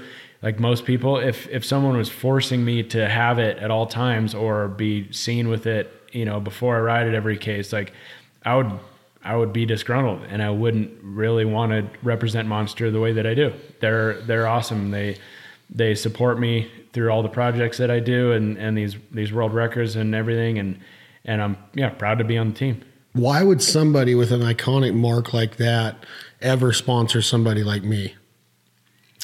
I think they would just have to see, But if, what- the, see if the juice is worth the squeeze. I Are mean, they taking a chance though in, in in bruising their iconic brand by supporting gun rights and supporting hunting? I just think they would have to heavily outweigh it because there would people there would be people that would probably steer away from it, but I don't think it would be a significant a, a giant a giant amount. But then they they might also interpret it as what are the the people that you would market to in in the hunting and and fishing game market would they be buying it anyway? You know, are they going to be buying it regardless? Who knows? I mean, I'm sure they have the analytics behind that, but When when duck hunters and deer hunters and everybody wakes up, the first thing they do is get caffeine. yeah. Some generations get coffee. Some generations, like duck hunters, will meet at a mini mart and they get energy drinks. Yeah. There's Five Hour Energy. There's Rockstar. There's Red Bull. There's Sugar Free Red Bull. There's Monster. There's Sugar Free Monster. There's there's this new one called Bang or something. There's uh, Full Throttle. There's there's tons of them. Yeah. Why wouldn't they? With the amount of money that hunters spend, why wouldn't those companies want to be like, dude? If there's one lifestyle that needs energy, it's freaking hunters. It's just we're up a- early. it's just such a touchy subject, I guess. And maybe maybe tomorrow, maybe the tomorrow they're like, hey, we're getting into hunting, or I mean, at least having like a can, a real tree can or something. It's like happened. That, you know? Real Trees had their own energy drink. Have they? Yeah, Realtree Energy. There's Wildlife Energy Drink at one time. I don't know if they're still in existence, but there was one called Wildlife Energy Drink. But none of the majors have really. I, I think Five Hour Energy actually did something with Nick Mundt from Bone Collector. I think they did a campaign with him at one time. But why? I think the first one to really dive into that, Mountain Dew's done it. Remember the Dale Earnhardt Yeah, duck hunting commercial? yeah. They had the camouflage can and they were giving away hunting equipment. Mountain Dew's got their own energy drink. I don't know what it's called, but uh, Mountain, Mountain Dew's the original energy drink. Yeah. that was the that was the soda that was marketed as an action sports energy drink. Oh, I thought it was Jolt. Oh, they have Jolt. Oh, Jolt Cola. you probably drank Jolt. I could see you sponsored by Jolt back in the day when you first started before Monster. Dude. Jolt presents Cam Zink. Twice the sugar, twice the caffeine. I remember that. Jolt was hilarious. Dude, your My mom and your mom and dad would me- freak out, Yeah, dude. They wouldn't let me get it. You'd have to sneak it, and then they'd find out like four cavities at the next dental visit, and like, oh shit. But yeah, I think it's an interesting topic, man. Celebrity endorsement and marketing is so awesome. It's like the new way is to buy all these ads on Facebook and to buy all these ads and sponsored ads on Instagram, and TV's dead. And that I'm like, really, because Super Bowl commercials are still that's still heavily viewed. Yeah. Um, if you watch any major network, you're seeing the major iconic brands still advertise in it. There's a place for TV. I understand that, but the way people are getting their content and the way companies are marketing, they're evolving. But I'm wondering if it's going to, you know, revolve back to what it was. Is is there a chance that it does that? Um, you're going to see a bull rider with just a plaid shirt on and just a cowboy hat or maybe just a helmet with no logos plastered across them. Did the UFC get so much money from Reebok that they that you don't see any other companies in the octagon really except the ones on the octagon. You don't see them on the fighter shorts. You don't see any banners draped over the fence anymore with the ads on them. There was a time where there was hunting companies on fighter shorts. Matt Hughes, Tim Sylvia, Brock Lesnar had freaking had fusion ammo, a huge a huge federal ammo on there. So it's just like marketing changes in different segments. UFC has changed their the way that their fighters market. Yeah, and that's on one side. I don't know the I don't know the the behind the scenes of it of what people are getting paid and how it's changed and evolved, but it seems like they're taking the power out of the athletes, but then in some cases they're making it easier on them because the UFC contracts have gotten bigger for sure per fight and and the purses, but then the the athletes aren't able to to get obtain their own sponsors, you know, and, and have 20 plastered on their shorts. But it also cleaned it up a little bit, you know, it made it look a little better. But it's it's funneling everything through the UFC and the UFC distributes the funds. So it's it's wise of a business to do that, but I don't know if it's right or wrong because I don't know what the, what the athletes were getting paid or what they are getting paid. But I know that it's the sport is growing massively, and if you're in the UFC, then you are doing pretty damn well. So they they just kind of took the power of of the funding and and the supporters away from the athletes and into their own hands. But maybe that's a good thing. Maybe everyone else is reaping bigger rewards than they were. You really think that they're getting paid enough not to go after their own money? I'm, I'm not. I don't I- think. I- I don't I don't think they can't go out and I don't endorse know enough stuff. about it. There's still fighters that endorse other brands. They just can't wear them on their trunks Yeah, anymore. yeah, and I, I don't know. I honestly, I, I don't know enough about it to really speak on it. But I would, from an outside perspective, it seems like they're getting paid a lot more. I mean, thanks to people like Conor and others that have, been transcendent above and beyond to be a household name, and that's helped elevate the sport. And it's not just the UFC that is that is you know made leaps and bounds as the athletes themselves have made extraordinary achievements but, but they probably wouldn't have been able to do it without this this medium they're not doing it in Bellator I don't know anyone in Bellator or, or these other MMA ones Oh, Ryan Bader's the heavyweight champion of the world in Bellator. He's Yeah. a Reno boy. Went to McQueen. really Yeah, he just won the See, Grand that's Prix. the, that's of Full ride scholarship to Arizona State. He, he won the Ultimate Fighter in UFC. Fought there about ten fights. dude I am so out of loop that name rings a bell but I didn't I had no idea Yeah, I know. There's a lot of fighters in Bellator, dude. Lots, and a lot of them used to be in the UFC. Mm-hmm. But as far as the prime place to go, yeah, I think you're right. When people think of mixed martial arts, they think of UFC. It's the icon. It's where people want to be. But I've also heard that their athletes don't get paid as much as fighters do, and that's why Bellator is getting fighters. That's why this new one championship just took somebody like Sage Northcutt who got his ass kicked the other day. God, it was a bad knockout. But and I love Sage's fighting style, but he left the UFC to go to one you know one championship, which which is over in Asia, Japan. Mm-hmm. So I don't know if they're getting paid Yeah. enough to to no idea. sacrifice all that. I have no but clue. again, where what are they going to do if they're not? You know, they're in these contracts. It's not the, the the platform's there. UFC is having so many fights now. A lot of people are like, "Man, it's not what it used to be. You used to get pay per view once a month, and it would be Rampage against Chuck Liddell as the main event. Now there's a freaking title fight every week almost, and on ESPN app, and then it's and then there's a couple pay per views. You know, I think the pay per views are even through the ESPN app as well. It's changed. Yeah, I think, and I, and I, it's on to some regard that seems just like there's so many fighters out there now, and there's the now you now you see the list of of the top ten contenders, and and everyone moving up and down the pecking order. I mean, where are those fights going to go? They might as well be seen. They're not going to be just some inferior undercard that that you know is before anyone's really tuning in, but. I think that it's got there has to be that many fights nowadays, right? Because there's so many contenders, huh? And there's so many legit names that are top 10 contender in each weight division and in women now. That's almost double, you know? Oh, yeah. Like there's there's the women's women's are are headlining now. It's kind of, and and after Ronda Rousey, you know? That's pretty pretty incredible. That's I mean that says a lot about it how how deep the talent pool is and how many fights there are and it with it still being sustainable. And, and do you are you a fan? I am, but I'm not. I'm not. Uh, I I don't tune in as much as I'd like. I mean, I don't really dedicate. Or people be like, "Oh, the UFC fights on, and you watch." I'm like, "Oh, I didn't realize, but I'd like to watch it. I'll come over and watch it. I'll maybe I'll even buy the pay per view at my house."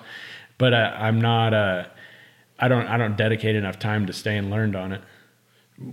What would you say is your go to right now besides the work you're doing and and and your career? Motocross. You're, you- you're a big motocross, the hardest sport in extreme sports, Yeah. the best athletes in extreme sports. I think the best athletes in the world. In the world. We had this debate before. I, dude, it's it's uh it's the hardest sport in the world, the gnarliest sport in the world. I think it's the the most uh, the most captivating for me, and and it's and anything to do with racing is just it's it's less uh, subjective than judge sports, and it's more it's it'll stand the test of time. Anyone loves a good race, no matter what they're racing in 100 years in the future. It'll be unfortunate one day when they get to electric bikes and there's and it doesn't sound as cool, but four strokes don't sound as cool as two strokes, but motocross will always be cool. It's uh it's the one that I listen to the most podcasts on. I follow the the everyone on social media and watch every race live and download the NBC Sports Gold app and watch all that all the outdoors now, watch all the supercrosses. It's uh it's the the biggest motivating factor for me as well because I don't need to be as highly um, endurance trained in my sport, but it's still motivating to because we're on two wheels and, and I enjoy riding motocross. So when I go out and if I can spin a 30 minute moto, I know that I'm doing doing pretty damn good, even if it's if it's at a slightly slower speed because that's the it's incredibly hard and I know that I'm going to be better on my mountain bike as well. I think after I my dad wouldn't buy me a dirt bike when I was younger, but I think when I was 20, I bought my first one when I could afford it, and ever since then, I feel like my riding style on mountain bikes changed a little bit, and it's and I think it's cool. Who who's the rider right now? I know Carmichael is the goat, but who's the rider right now that you would say I'd bet I'd bet money on him to win the championship? Dude, that's what's so exciting about it. a ton of good ones. is is Eli Tomac in the 450s and, and Adam Cianciarulo are, de- are the favorites, but there's four other people that could legitimately win it. Like Cooper Webb won the Supercross 450 title, and he wasn't even on anyone's top 10. I mean, some people, but he was the the top 10 at the Anaheim 1 press conference for the first race of Supercross. He wasn't even in the top 10 and he won the title. So it's that says a lot about it. It just takes someone with the grit, the training, the right bike, and it's the perfect inter. I heard this quote for it. It's the perfect intersection between man and machine because you have F1 racing. That's far more the car. You know you watch F1 racing and it's two, two, two. two like the teams are grouped together because the car is so important. And in mountain biking, it's more the rider. You know, cycling, it's like road cycling, far more the rider than the bike. But motocross is like equally as important as the the bike and the and the rider. and the endurance of the athlete and the suspension of the bike and the motor and the handling and it's uh, that's that's what's so cool about it What's the quote?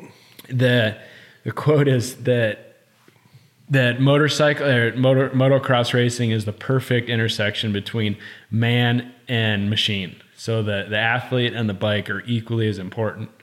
So you're saying that as opposed to using your legs to pedal a mountain bike, you got to have a strong engine, but you also have to have an unbelievable athlete on that motocross bike with a heart rate that's not going to jump through the roof or he can sustain a high heart rate, Yeah. strong muscles, strong core, balance, equilibrium, athleticism. It's all like you think about what your body goes through on a motorcycle. People don't I don't think people really understand what No. on those tracks what's really happening. Explain to me what is because you've done it.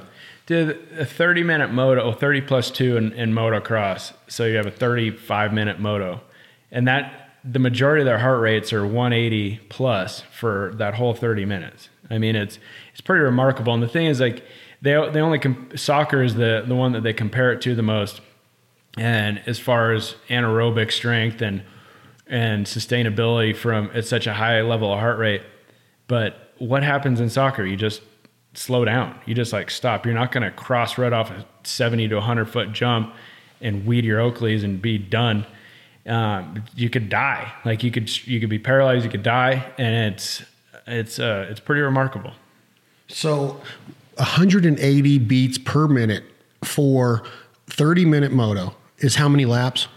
Uh, usually about two minute laps. So you're probably like so it's like so it's it's, thir- it's 30 minutes plus two laps. So it's usually like 17 laps or something. 17 laps that consist of jumps, moguls, um, loop de loos, uh, tight turns, putting one foot on the ground, and then you got to you know you got to separate yourself out of the gates is tough. The amount of concentration and cognitive thinking that's also going into being a motocross racing, your awareness, knowing your surroundings, you're dra- it's stressful, it's dangerous. I mean, you're dealing with you're dealing with shit that can take you know take you out in a heartbeat, and you see it happens. But I, I don't I don't think I can argue with you that the best. I would say that the best baseball, the baseball is the hardest sport to be successful in, just because of hitting a baseball scientifically. I have that argument with a lot of people. I truly think that there are sports out there that are more taxing. Obviously, there are. Baseball's 162 games a year. The injury rate's pretty high because it doesn't take much of an injury to be out. It's very hard to hit a round object with another round object that's coming at you at those speeds and changing planes and all of that stuff. It's very hard. You got to have unbelievable eye hand coordination. You got to be a great athlete, but your heart rate's not at 180. You don't have people coming up behind you and trying to take you out. You don't have jumps to go flying off and putting your body in that area. And and the thing is like I always compare it to like if you took the top 10 athletes in each sport. Let's say you took those top 10 at that Anaheim press conference for motocross. You took top 10 Major League Baseball athletes, Mike Trout, and there's there's some really good athletes play baseball, football, basketball, swimmers, golfers, and you said, okay, we got top 10 in every sport. Motor mountain bikers, snowboarders, everything, skateboarders. Now we're going to go through and we're going to do a Bo Jackson contest grab that basketball, grab that golf club, grab that baseball bat. And I think I would argue that baseball players would be able to catch a football, dribble a basketball and shoot it, hit a baseball, hit a golf ball, jump a motocross bike, or at least ride a motorcycle, swim laps, not at a world class level. You take all those other athletes and you put them on a baseball field and hit grounders at them or throw pitches at them. I'm going to say my money's going to be on baseball players are going to win the Olympics of the greatest athletes on earth. Well, the majority of those tasks that you that you mentioned are relevant to baseball and stick and ball. So if you No, you're- I'm talking motocross, swimming. the only action sport you tossed it there was, was motocross. I said mountain biking. I said you take the mountain bikers. All You'll mountain so- bike. Shaun Palmer was uh, a motocross racer, mountain biker. He won X Games medals in snowboarding, uh, snowmobile, skier cross, switchover skiing, mountain biking, and he's qualified for a main event for for Supercross. He qualified third one year at a, at a motocross national, and he went up against. I need to look this up where it was, but he went and did a, an all around athletic test, like you're saying, against football players, and he and he and he beat so many professional athletes, football players and baseball players and everything. So are you telling me I'm wrong? I think that I think that it, it could be skewed either way. If you put them all in stick and ball sports based tasks Of course, baseball players are going to win, but you know, but you never but, know. But I'm talking like you're. I've I, heard I've heard surfers though are usually the best because they're the overall endurance, um, agility and balance, and thinking on the fly and, and making making you know critical thinking choices um, while under pressure and while under stress and while but they couldn't hit a baseball. you don't know that. No way. You don't know dude. that. No, it's the hardest thing to do in sports, Cam. It's the it's the hardest single task that is that is so widely known. Remember when Michael Jordan left the Bulls and went down and played for Birmingham in Double A, and they showed him in the cages? He couldn't hit a baseball to save his life, and he was one of the better ones at it Yeah. in the basketball league. yeah, but he didn't grow up playing baseball. You put Mike Trout on a basketball court, he's dunking and draining three pointers like there's no tomorrow. Okay, so a rock section is a pretty basic part of a downhill track. Give me a professional baseball player and and I'll get him on a bike and see if he can even just just ride the track, let alone at a good pace, let alone pick a good line, let alone go race speed. But he can ride a bike. Yeah, but he can ride a bike. But how about all right? Let's elevate that to hit a homer then. You know, like you can hit a ball, but you can't hit a homer. What's the what's the level? I'm just talking Can about you hit hit- a slider? I'm Can talking about hit a hitting a, ball. I'm talking about hitting a baseball. You put most athletes in a cage and they don't look like an athlete anymore. You put a baseball player on a bike, he still looks like a bike rider. I disagree. Really? I, totally disagree. I bet you put, I bet you put a baseball player on, on a on a mountain bike. Uh, obviously, there's there's hundreds of baseball players in the, in the MLB. There are a few that would probably rip on a bike, but I'm not saying all of them. I'm just I'm saying that there are there are a few that would absolutely look awesome. Probably, probably just get on and I bet you more of them would look, look awesome than you think. You'd be surprised. There's. A, I'm not saying that I could go dude. on your track and last. I'm not saying that, but I can ride a bike. Dude, we did this thing for uh, my buddy and I got called by Abercrombie and Fitch when we were teenagers. Male models. Well, we they did the they did these. This is when YouTube was just starting, and then they did these things where we'd take an actual male model that was athletic. And this dude played you know collegiate sports and stuff, and and we brought him out to Utah to go try to ride him. Like you know, by the end of this week, we're you're going to be able to do this drop, and it was a pretty big drop. It was probably like eight foot or something, but it was really easy and perfect. You pretty much could sit down doing it and roll right off it. By the end of the week, the dude weeded himself trying to go off of like a one to two foot drop and couldn't even couldn't even ride down this this like I could ride off. I, I showed him. I sat on my seat and rode off with no feet on and did nothing, and he couldn't couldn't even do it. So that's just one person. It could just be a bad seat, but that You're was a, comparing a male model to a but he, baseball but player. apparently, apparently he played collegiate sports. Which sport? I don't know. Swimming?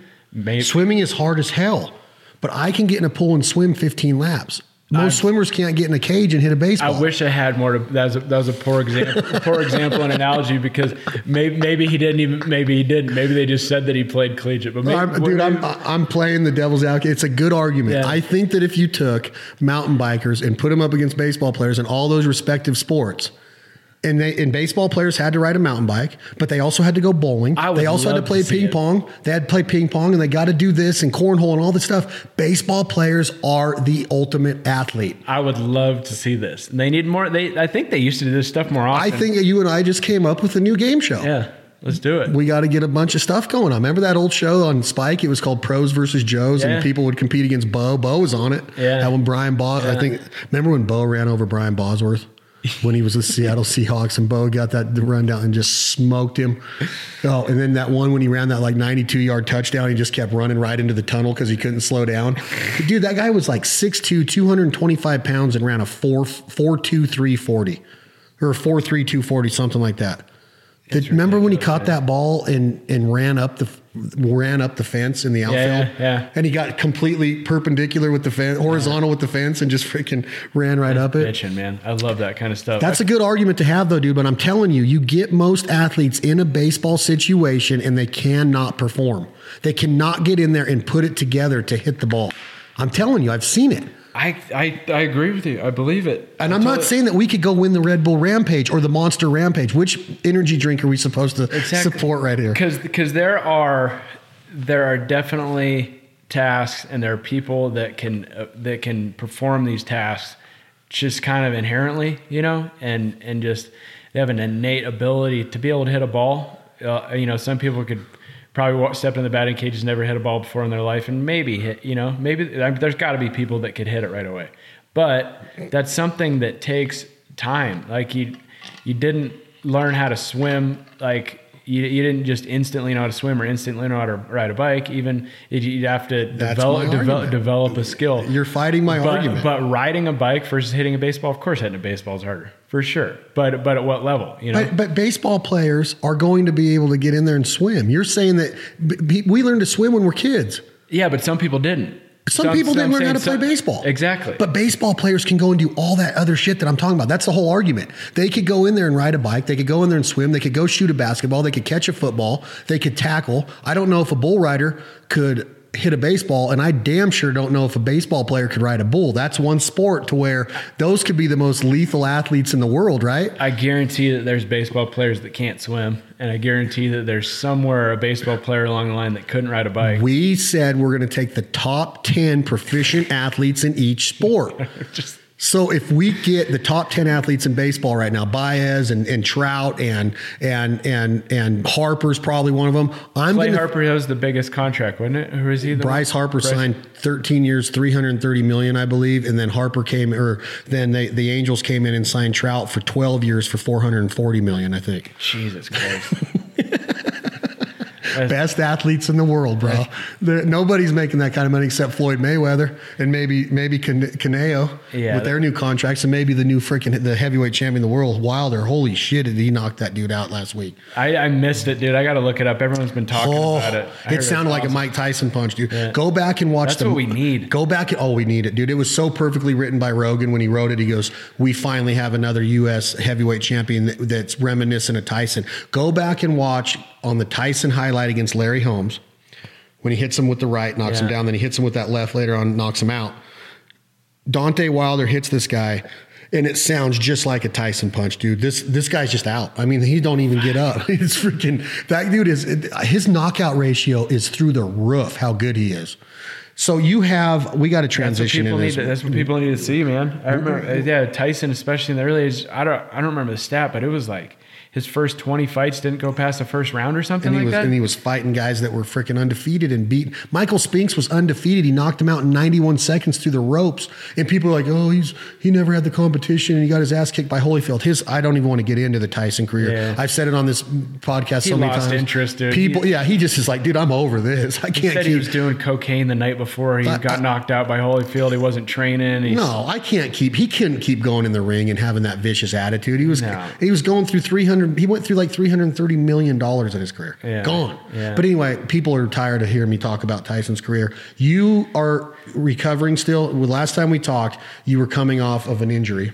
Yep. And tell me where you're at in the rehabilitation of it and what's coming up because we also talked about you broke the world record with a, a, a jump of 100 feet 3 inches with a backflip in it. Yeah. And now you're going to break that again with a 150 foot gap backflip on a mountain bike. And you're going to do this when? What's the timeline looking like with the rest of your rehab and where you at? I'm still kind of rehabbing, I guess. It's a long, it's just a long road, man. Like lig- anything to do with joints, ligaments, cartilage, and and the muscle that it takes to rebuild, you know, post post op is it's just a long road. It's not quite as bad as a knee, but it's uh, it's not that far off. I mean, in, in a knee with soccer players, they don't come back for 14 months, you know, or they're not playing for for well over a year uh, riding, I would always come back in like six or something. But with shoulder, I started riding about riding a little bit about four months. Started riding um, fairly normal at five months, and now I'm at six months, like six months in a week, I think, and or six months, four days actually. It was on the 17th, and it's it's coming along and i'm starting to feel like feel like a normal human again because it's such a it's such a big part about my life you know? It's it's been it's it's a sense of identity it's my sense of self-worth no matter how many other things that i fill my life with and how joyful it is to have kids and a, and a wife and and and all the other things that come with just uh, being an adult like it's it it's impossible to ignore. It's the it's one of the most it's it's not everything, but it's a huge piece of me, you know, and some of the best friends I have in the world, my, my livelihood, the businesses that I own are all because of bike riding and they're, they're contingent on me riding well and, and my sense of self-worth, just even if I wasn't, wasn't how I made a living would still thrive on, on riding well. It's just who I am, you know? So, when you're when you're injured and you're not able to ride and then not able to ride at the level that you're used to it kind of just wears on you and you get better at it but at the same time it's hard it's hard day to day to not ignore it and realize you know probably working off a little bit of a deficit today because I wasn't able to ride. And even just yesterday I wasn't able to get out. It was it was kind of crappy out and I feel it was a good day to get all my stuff on my to-do list done. And but the day before I went riding and then came home and it was just juiced. Like I was just so pumped and happy and energetic and you know late at night and then putting the kids to bed and then I'm still happy and you know still ready to rip. And but then yesterday I was like sitting on the couch at the exact same time and I'm like I'm not like I don't have much energy right now. I'm not as happy. I'm not like and not like I'm depressed by any means, but I'm just like, huh, I'm not yesterday I remember being like I was just ripping. Like after I came home, I was just happy, I'm full of life, you know? It's like it's it's so it's your drug almost. It kind of is, man, and it's and it's you always hear people say you should do you should push the limits each day. You should get scared each day. You should do do something that pushes yourself and you know if you're not living you're dying if you you know you're not moving forward and progressing you're starting to die as well that's just that's the way i live it's the it's whether it's riding motorcycles or snowboards or surfing or or, or mountain bikes it's it's what it's who I am and it's what makes. Are you going to be able to get that same fix off of just riding, or are you going to have to compete? I think I don't. I don't need to compete by any means. I mean, I think that that's that's something that it's the biggest catalyst for for competing. I think is is pushing yourself prior to the contest and doing all and putting in the work and staying healthy and and going to the gym and and getting your mind right and getting your bike set up because you have an end goal. You know, I think that's the most prevalent side of it that it's it's yeah it's, it's just it's the it's the catalyst for for riding at a level that's more than just mundane and boring so when I'm done competing, I, I, I, enjoy going on a cross country ride and, and just a normal normal ride uh, very much. Like especially when I go with my wife or my kids and stuff. It's not the same, but I still still really enjoy it. And and just when I'm when I'm 70 or 80, I'll be able to I'll be able to have fun just trying to roost a corner because whatever I'm level I'm at, as long as I'm trying as long as I'm living up to my my expectations of myself and and my potential first and foremost, then then I'll be happy. I mean, if if right now my potential was only to to just go out and just hit a jump and not even do tricks, and I did that, then I would be happy, you know. But right now, my my goals and my level of of where I'm at and and my potential is is kind of endless. Like the I'm trying to push the limits of of what's ever been done on a bike, and I'm feel fortunate to be in that position. I want to flip further than anyone, jump further than anyone, and um, I feel fortunate to be in that position and have the means to create the jump and have the land and have the supporters and be able to get it on ESPN and and and do it all on my own. This jump's going to be on ESPN. It should be. I got a I got a uh, a verbal or email email con- confirmation that whenever I get it produced, that they'll put it on World of X Games on ESPN and ABC. So um, it's not a hundred percent signed deal, but they they gave me the verbal or the email confirmation that that when it's done that they will, and and Monster supports that. So is, is the jump built? Jump's been built. I already I've already flipped it at 110 feet. I, th- I think we talked about this last time. Yeah, we did. But I'm, is the timeline still just based on your rehab right now? Yeah, yeah. So right now, I'd probably be jumping it today or tomorrow and getting ready for it. But the weather hasn't been cooperating. But last week, I didn't feel like I was. I just built up a new bike two days ago, and I'm starting to starting to check all the boxes to where I'm going to really start pushing it again and starting to feel feel really normal on the bike, you know, and feel like riding two days ago, I felt really good and pretty much like my normal self and and I don't want to try to level up too quick cuz then like the other day I rolled my ankle and then and then I tweaked my knee a little bit. So there's so many other things that your body isn't quite ready for unless you, are kind of just progressing back into riding because I haven't been been doing all these. Other, you can do all the gym work you want, but you can't replicate the situation you're going to be because you're going to crash, and you got to you got to get your body back used to rolling out of things and and correcting mistakes. Because it's if you're not making mistakes, it's generally easy. Like you're generally just riding effortlessly. It doesn't take that much muscle, and everything's perfect. But when you if you get not even into a bad situation if you need to make correction then you're then you need all your your strength and all your training and all your skills uh, and your bike setup to get you out of that but but you're talking about jumping half a football field bro yeah. with a backflip yeah that's not normal that's like Evel Knievel shit worse you're on a bike it's hard to get your speed to even get that far. Yeah, it's almost 60 mile an hour. So, and I have a, a big hill to do it, and it, and it's, but man, I I had the help of my buddy Mike Power, who's who's an incredible machine operator, and I helped do the, build the jump the best I could with an excavator and a dozer and skid steer and everything. But he's the one that made the made the ramp or made the landing everything that can be in the jump and the runway. And the the ramp was made by Snowpark Technologies. Um, they they were out of Erdeye. Um, so it's an incredible ramp. They figured out all the physics on it. Um, they have the calculators for like Ken Block's jumps and stuff like that and there's more variables on a bike, but it's it's a perfect ramp, uh, the perfect landing, and when I flipped it at 110 feet, which broke my own record and an unofficial new world record, it felt awesome. It felt great, and and, and I I think that it's completely feasible. Because um, you, you lie in bed at night, and you or you're, when you're on your way riding, you're like, "Is this, is this soup and doing this?" You know. But then when you when you take it step by step, and I wouldn't necessarily call them baby steps, but if you make incremental gains, then you it starts to make more sense and it starts to become safer. Um, you have to put yourself in that position more more times and, and more frequently, but you're doing it in a safer environment rather than just hucking a 150 foot flip, you know? It's still a 150 foot flip, dude. I just yeah. can't get it through my head that. I mean, I know a baseball player could do it. Aren't you a baseball player?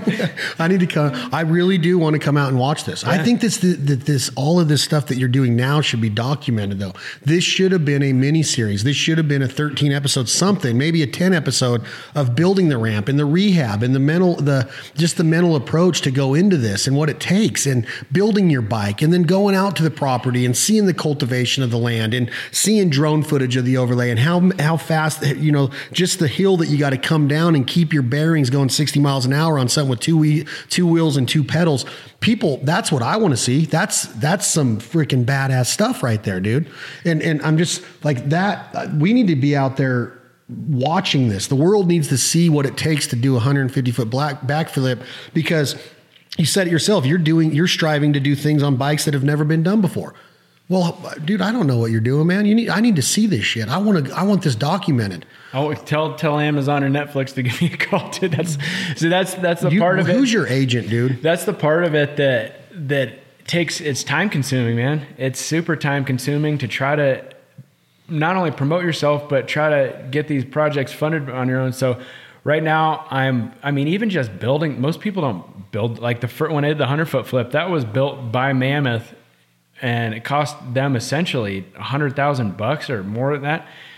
I built this whole setup for for under 20 grand, but still it's 20 grand out of my own pocket and countless hours of it and and designing it and and I mean just having the confidence that I know how to build it first of all and then that I'm going to put my life in my own hands but crazy. Uh, it needs to be seen dude. When when is this? I'm not interrupting you but when when do you expect to be able to to to to be ready to where you like 15 20 days leading up to the actual jump where you're going to be practicing and, and trying to hit because do you have to hit it first before you actually attempt 150 are you going to do it once without the world record? Well that's the beauty. So the first time i did it was dirt to dirt. So that one was we practiced we rode the lip into an airbag or i did i rode the lip into an airbag two actually two 40 foot airbags put back to back.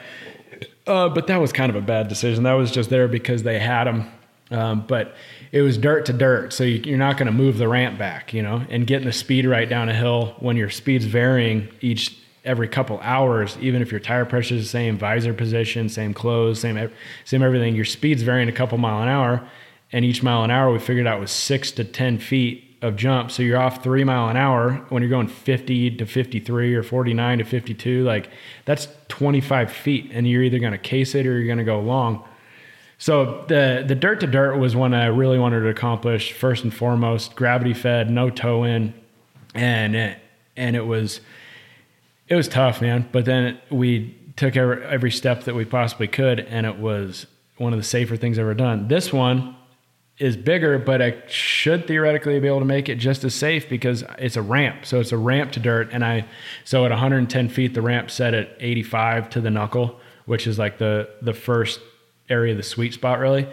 So I overshot it by 25 feet, and it was awesome because the landing's 120 feet long, and you would be pretty screwed if you landed 60 feet down it or more. You'd probably explode, but it's eh, I'm able to scoot the ramp back. So now I'll scoot it back to 100 and then flip it maybe to 120, 130, and then scoot it back a little bit more. And then probably when I probably when I try to hit 150 foot flip on the nose, it'll the ramp will probably be set up at like 135 or 140 or something. So it's it's cool that you can do in, incremental gains um, and just get the speed right and get more keen with it. But it's it's crazy, man. For that mammoth one, it, it opened up my eyes a lot because I didn't realize that how much speed could vary. And if you're riding in the morning, riding in the afternoon, you think that it's just you and you're like, oh, what's wrong with me? But rolling in in the morning, same dirt, it wasn't watered, it wasn't raked any different. It was, um, again, same visor position, same everything. Like saying all the aerodynamics should theoretically be the same, the tire pressure is the same. And I was sprinting and then tucking and only able to go 49 in the afternoon no wind again, just different barometric pressure or something. Um, take a couple cranks, sit up in an unaero position, and then it got going like 53. It was so if I would have hit the jump, just like, oh, I'm just gonna do it without like the radar gun, I would have been just probably would have blown up and it would have been the end of it. I wouldn't have been able to even do the jump. Probably would have overshot it and got hurt. So I've never relied on an, a radar gun. I thought there it was just kind of for show, and it was kind of funny to have it. But then at the end of the day, like doing the test runs, it helped out a lot. Like, but then when it came time to do the actual jump, after we got the kind of the baseline throughout the day, um, I didn't look at the speedometer at all. You know, I just went because it going off a feel and just looking at the lip and the landing, and you do the kind of the physics in your head subconsciously. But um, yeah, it was it was pretty cool to have the radar gun. So I think. So you think by summer we'll see this? Yeah, by the end I, of summer. I, I'd say within the next two months is. is You'll keep us updated. Yeah, extremely likely. At Cam Zink on Instagram. Yeah. Cam Zink on YouTube. Check this cat out. He has got it going on. He's coming off injury and he's going to break his own world record 150 feet backflip on a mountain bike over the gap, ramp to ramp He's going to do it in the state of Nevada on his own property on the ramp that he built. And I'm talking, what a career, dude. Congratulations, brother. Thanks for being here again. We talked about a lot today. Like Howard Stern says, you've said it all. I want to get back into this argument and maybe this idea of this competition that we're talking about so I can prove to you once and for all that baseball players are the supreme athletes on the land. I know that motocross racers and ba- everybody's badass. I get it. But baseball players are the supreme. Quit laughing. I can't, I can't wait to see it. I just, I love It's going to be an awesome. We got to call Mike Trout and get all these guys ready to go and see if they're interested. Dude, and then they're going to be like, well, that's going to be 2 million for me to participate. And me and you're going to have nice? to figure out and find the money. Wouldn't it be nice if we could, if there, if, if it was actually feasible to make this, make this happen? But I'm sure if you found maybe maybe we could find people that are just retired, freshly retired, but still like like pros versus Joes. That was the freshly retired people. Yeah, let's well, do it. Cam Zink. I am not. I don't want to go into more detail on that or the jump. I want to do one more podcast going into the jump and where your mind's at and where you're at, and maybe we can document some of that because it's killer to me what you're getting ready to do and what you've already accomplished and what you keep striving. You know, you're just freaking killing it. So the company we need to talk about that more on the next podcast too in the seat. I saw some post on the tailgate seat and and i think that we can do some stuff together there in the hunting industry potentially. Um, yeah yeah tell everyone uh, check it out the the sensus.com that's uh, t-h-e-s-e-n-s-u-s um, s-e-n-s-u-s yeah like so like the united states census but spelled with an s. And then um yeah on our, on our instagram Sensus grips but the biggest product that's the biggest product I've ever I've ever made. Um, essentially, an invention slash you know cultivating this this new product of of turning your tailgate into a couch, like and you and you can have a seat back on your couch, and then you can store your you can put beers in it on ice, or you can throw your dirty gear in it when you're done and then close it, and then you don't sneak up your cab with your dirty riding gear or whatever hunting gear. You can throw your waders in there or something. But I need to get one and try it out. I'll, I'll get you one, man. I'll show you. Yeah, the Cens- Sensus Bachelor. I'll Pad. buy it so it doesn't look like you're just giving me an endorsement deal. Awesome. Cam Zink at Cam Zink on Instagram. Awesome show today. That was a freaking killer talk, celebrity endorsement. We're going to get more into that in the future. Hope y'all are doing well out there. Please remember to go get joined up. Go enter the North American Whitetail Championships brought to you by Bone Collector, NAWTC.com, NAWT champ on Instagram, NAWT champ on Instagram. Check them out, what they're doing. $300 gets you entered for a chance to qualify and win $50,000 brought to you by the Bone Collector crew and Wicked Outfitters. And that $300 package gets you a that $300 entry fee gets you a package already valued more than that with a Gator Gator Coolers tumbler cup, a Tactacam camera, a bunch of accessories for your bow. Today's episode is also brought to you by My Outdoor TV, Mo TV. Check them out at motv.com. Find your content from all of the different producers on Outdoor Channel, World Fishing Network, Sportsman's Channel. Get involved if you love the hunting sports, shooting sports, fishing sports, outdoors, conservation, boating. It doesn't matter. Get a subscription to Mo TV to get your content, get your fix daily, just like Cam needs to be on that bike. I know a lot of you need to get that hunting footage daily so you don't go crazy. And, um, it does. It truly gets us through the off season. We got a big announcement coming with Mo TV with the Fowl Life. You can find all of our seasons up to season 10 on Mo TV, and we love it. We love the app, and we think it's great for the outdoors and the the best way to find all of your outdoor shooting, hunting, fishing, conservation content. So keep looking for that. Thank you for the support of This Life Ain't For Everybody. We are now an officially trademarked company and brand. So is Jargon Game Calls. So we're proud to announce that. But look for new merchandise on all of our websites, thefowllife.com, jargongamecalls.com, thislifeaintforeverybody.com, banded.com, and averyoutdoors.com. Thank you so much for the support of all of our brands. We truly appreciate that, and we're humbled by the growth of this podcast. We got some more amazing guests coming up, just like Cam Zink. He was another badass talk today. He's becoming a better and better friend, and we support him and what he's getting ready to do. So check him out again at Cam Zink, C A M Z I N K on Instagram. YouTube is Cam Zink. He is the man. He is a bad mofo. Tom Rashashin, hit that button. Leith Lofton, what you gonna do when the money's all gone? Thank you all so much. This has been another exciting episode of This Life Ain't for Everybody. Say life on earth won't last that long. What you gonna do when the money's all gone?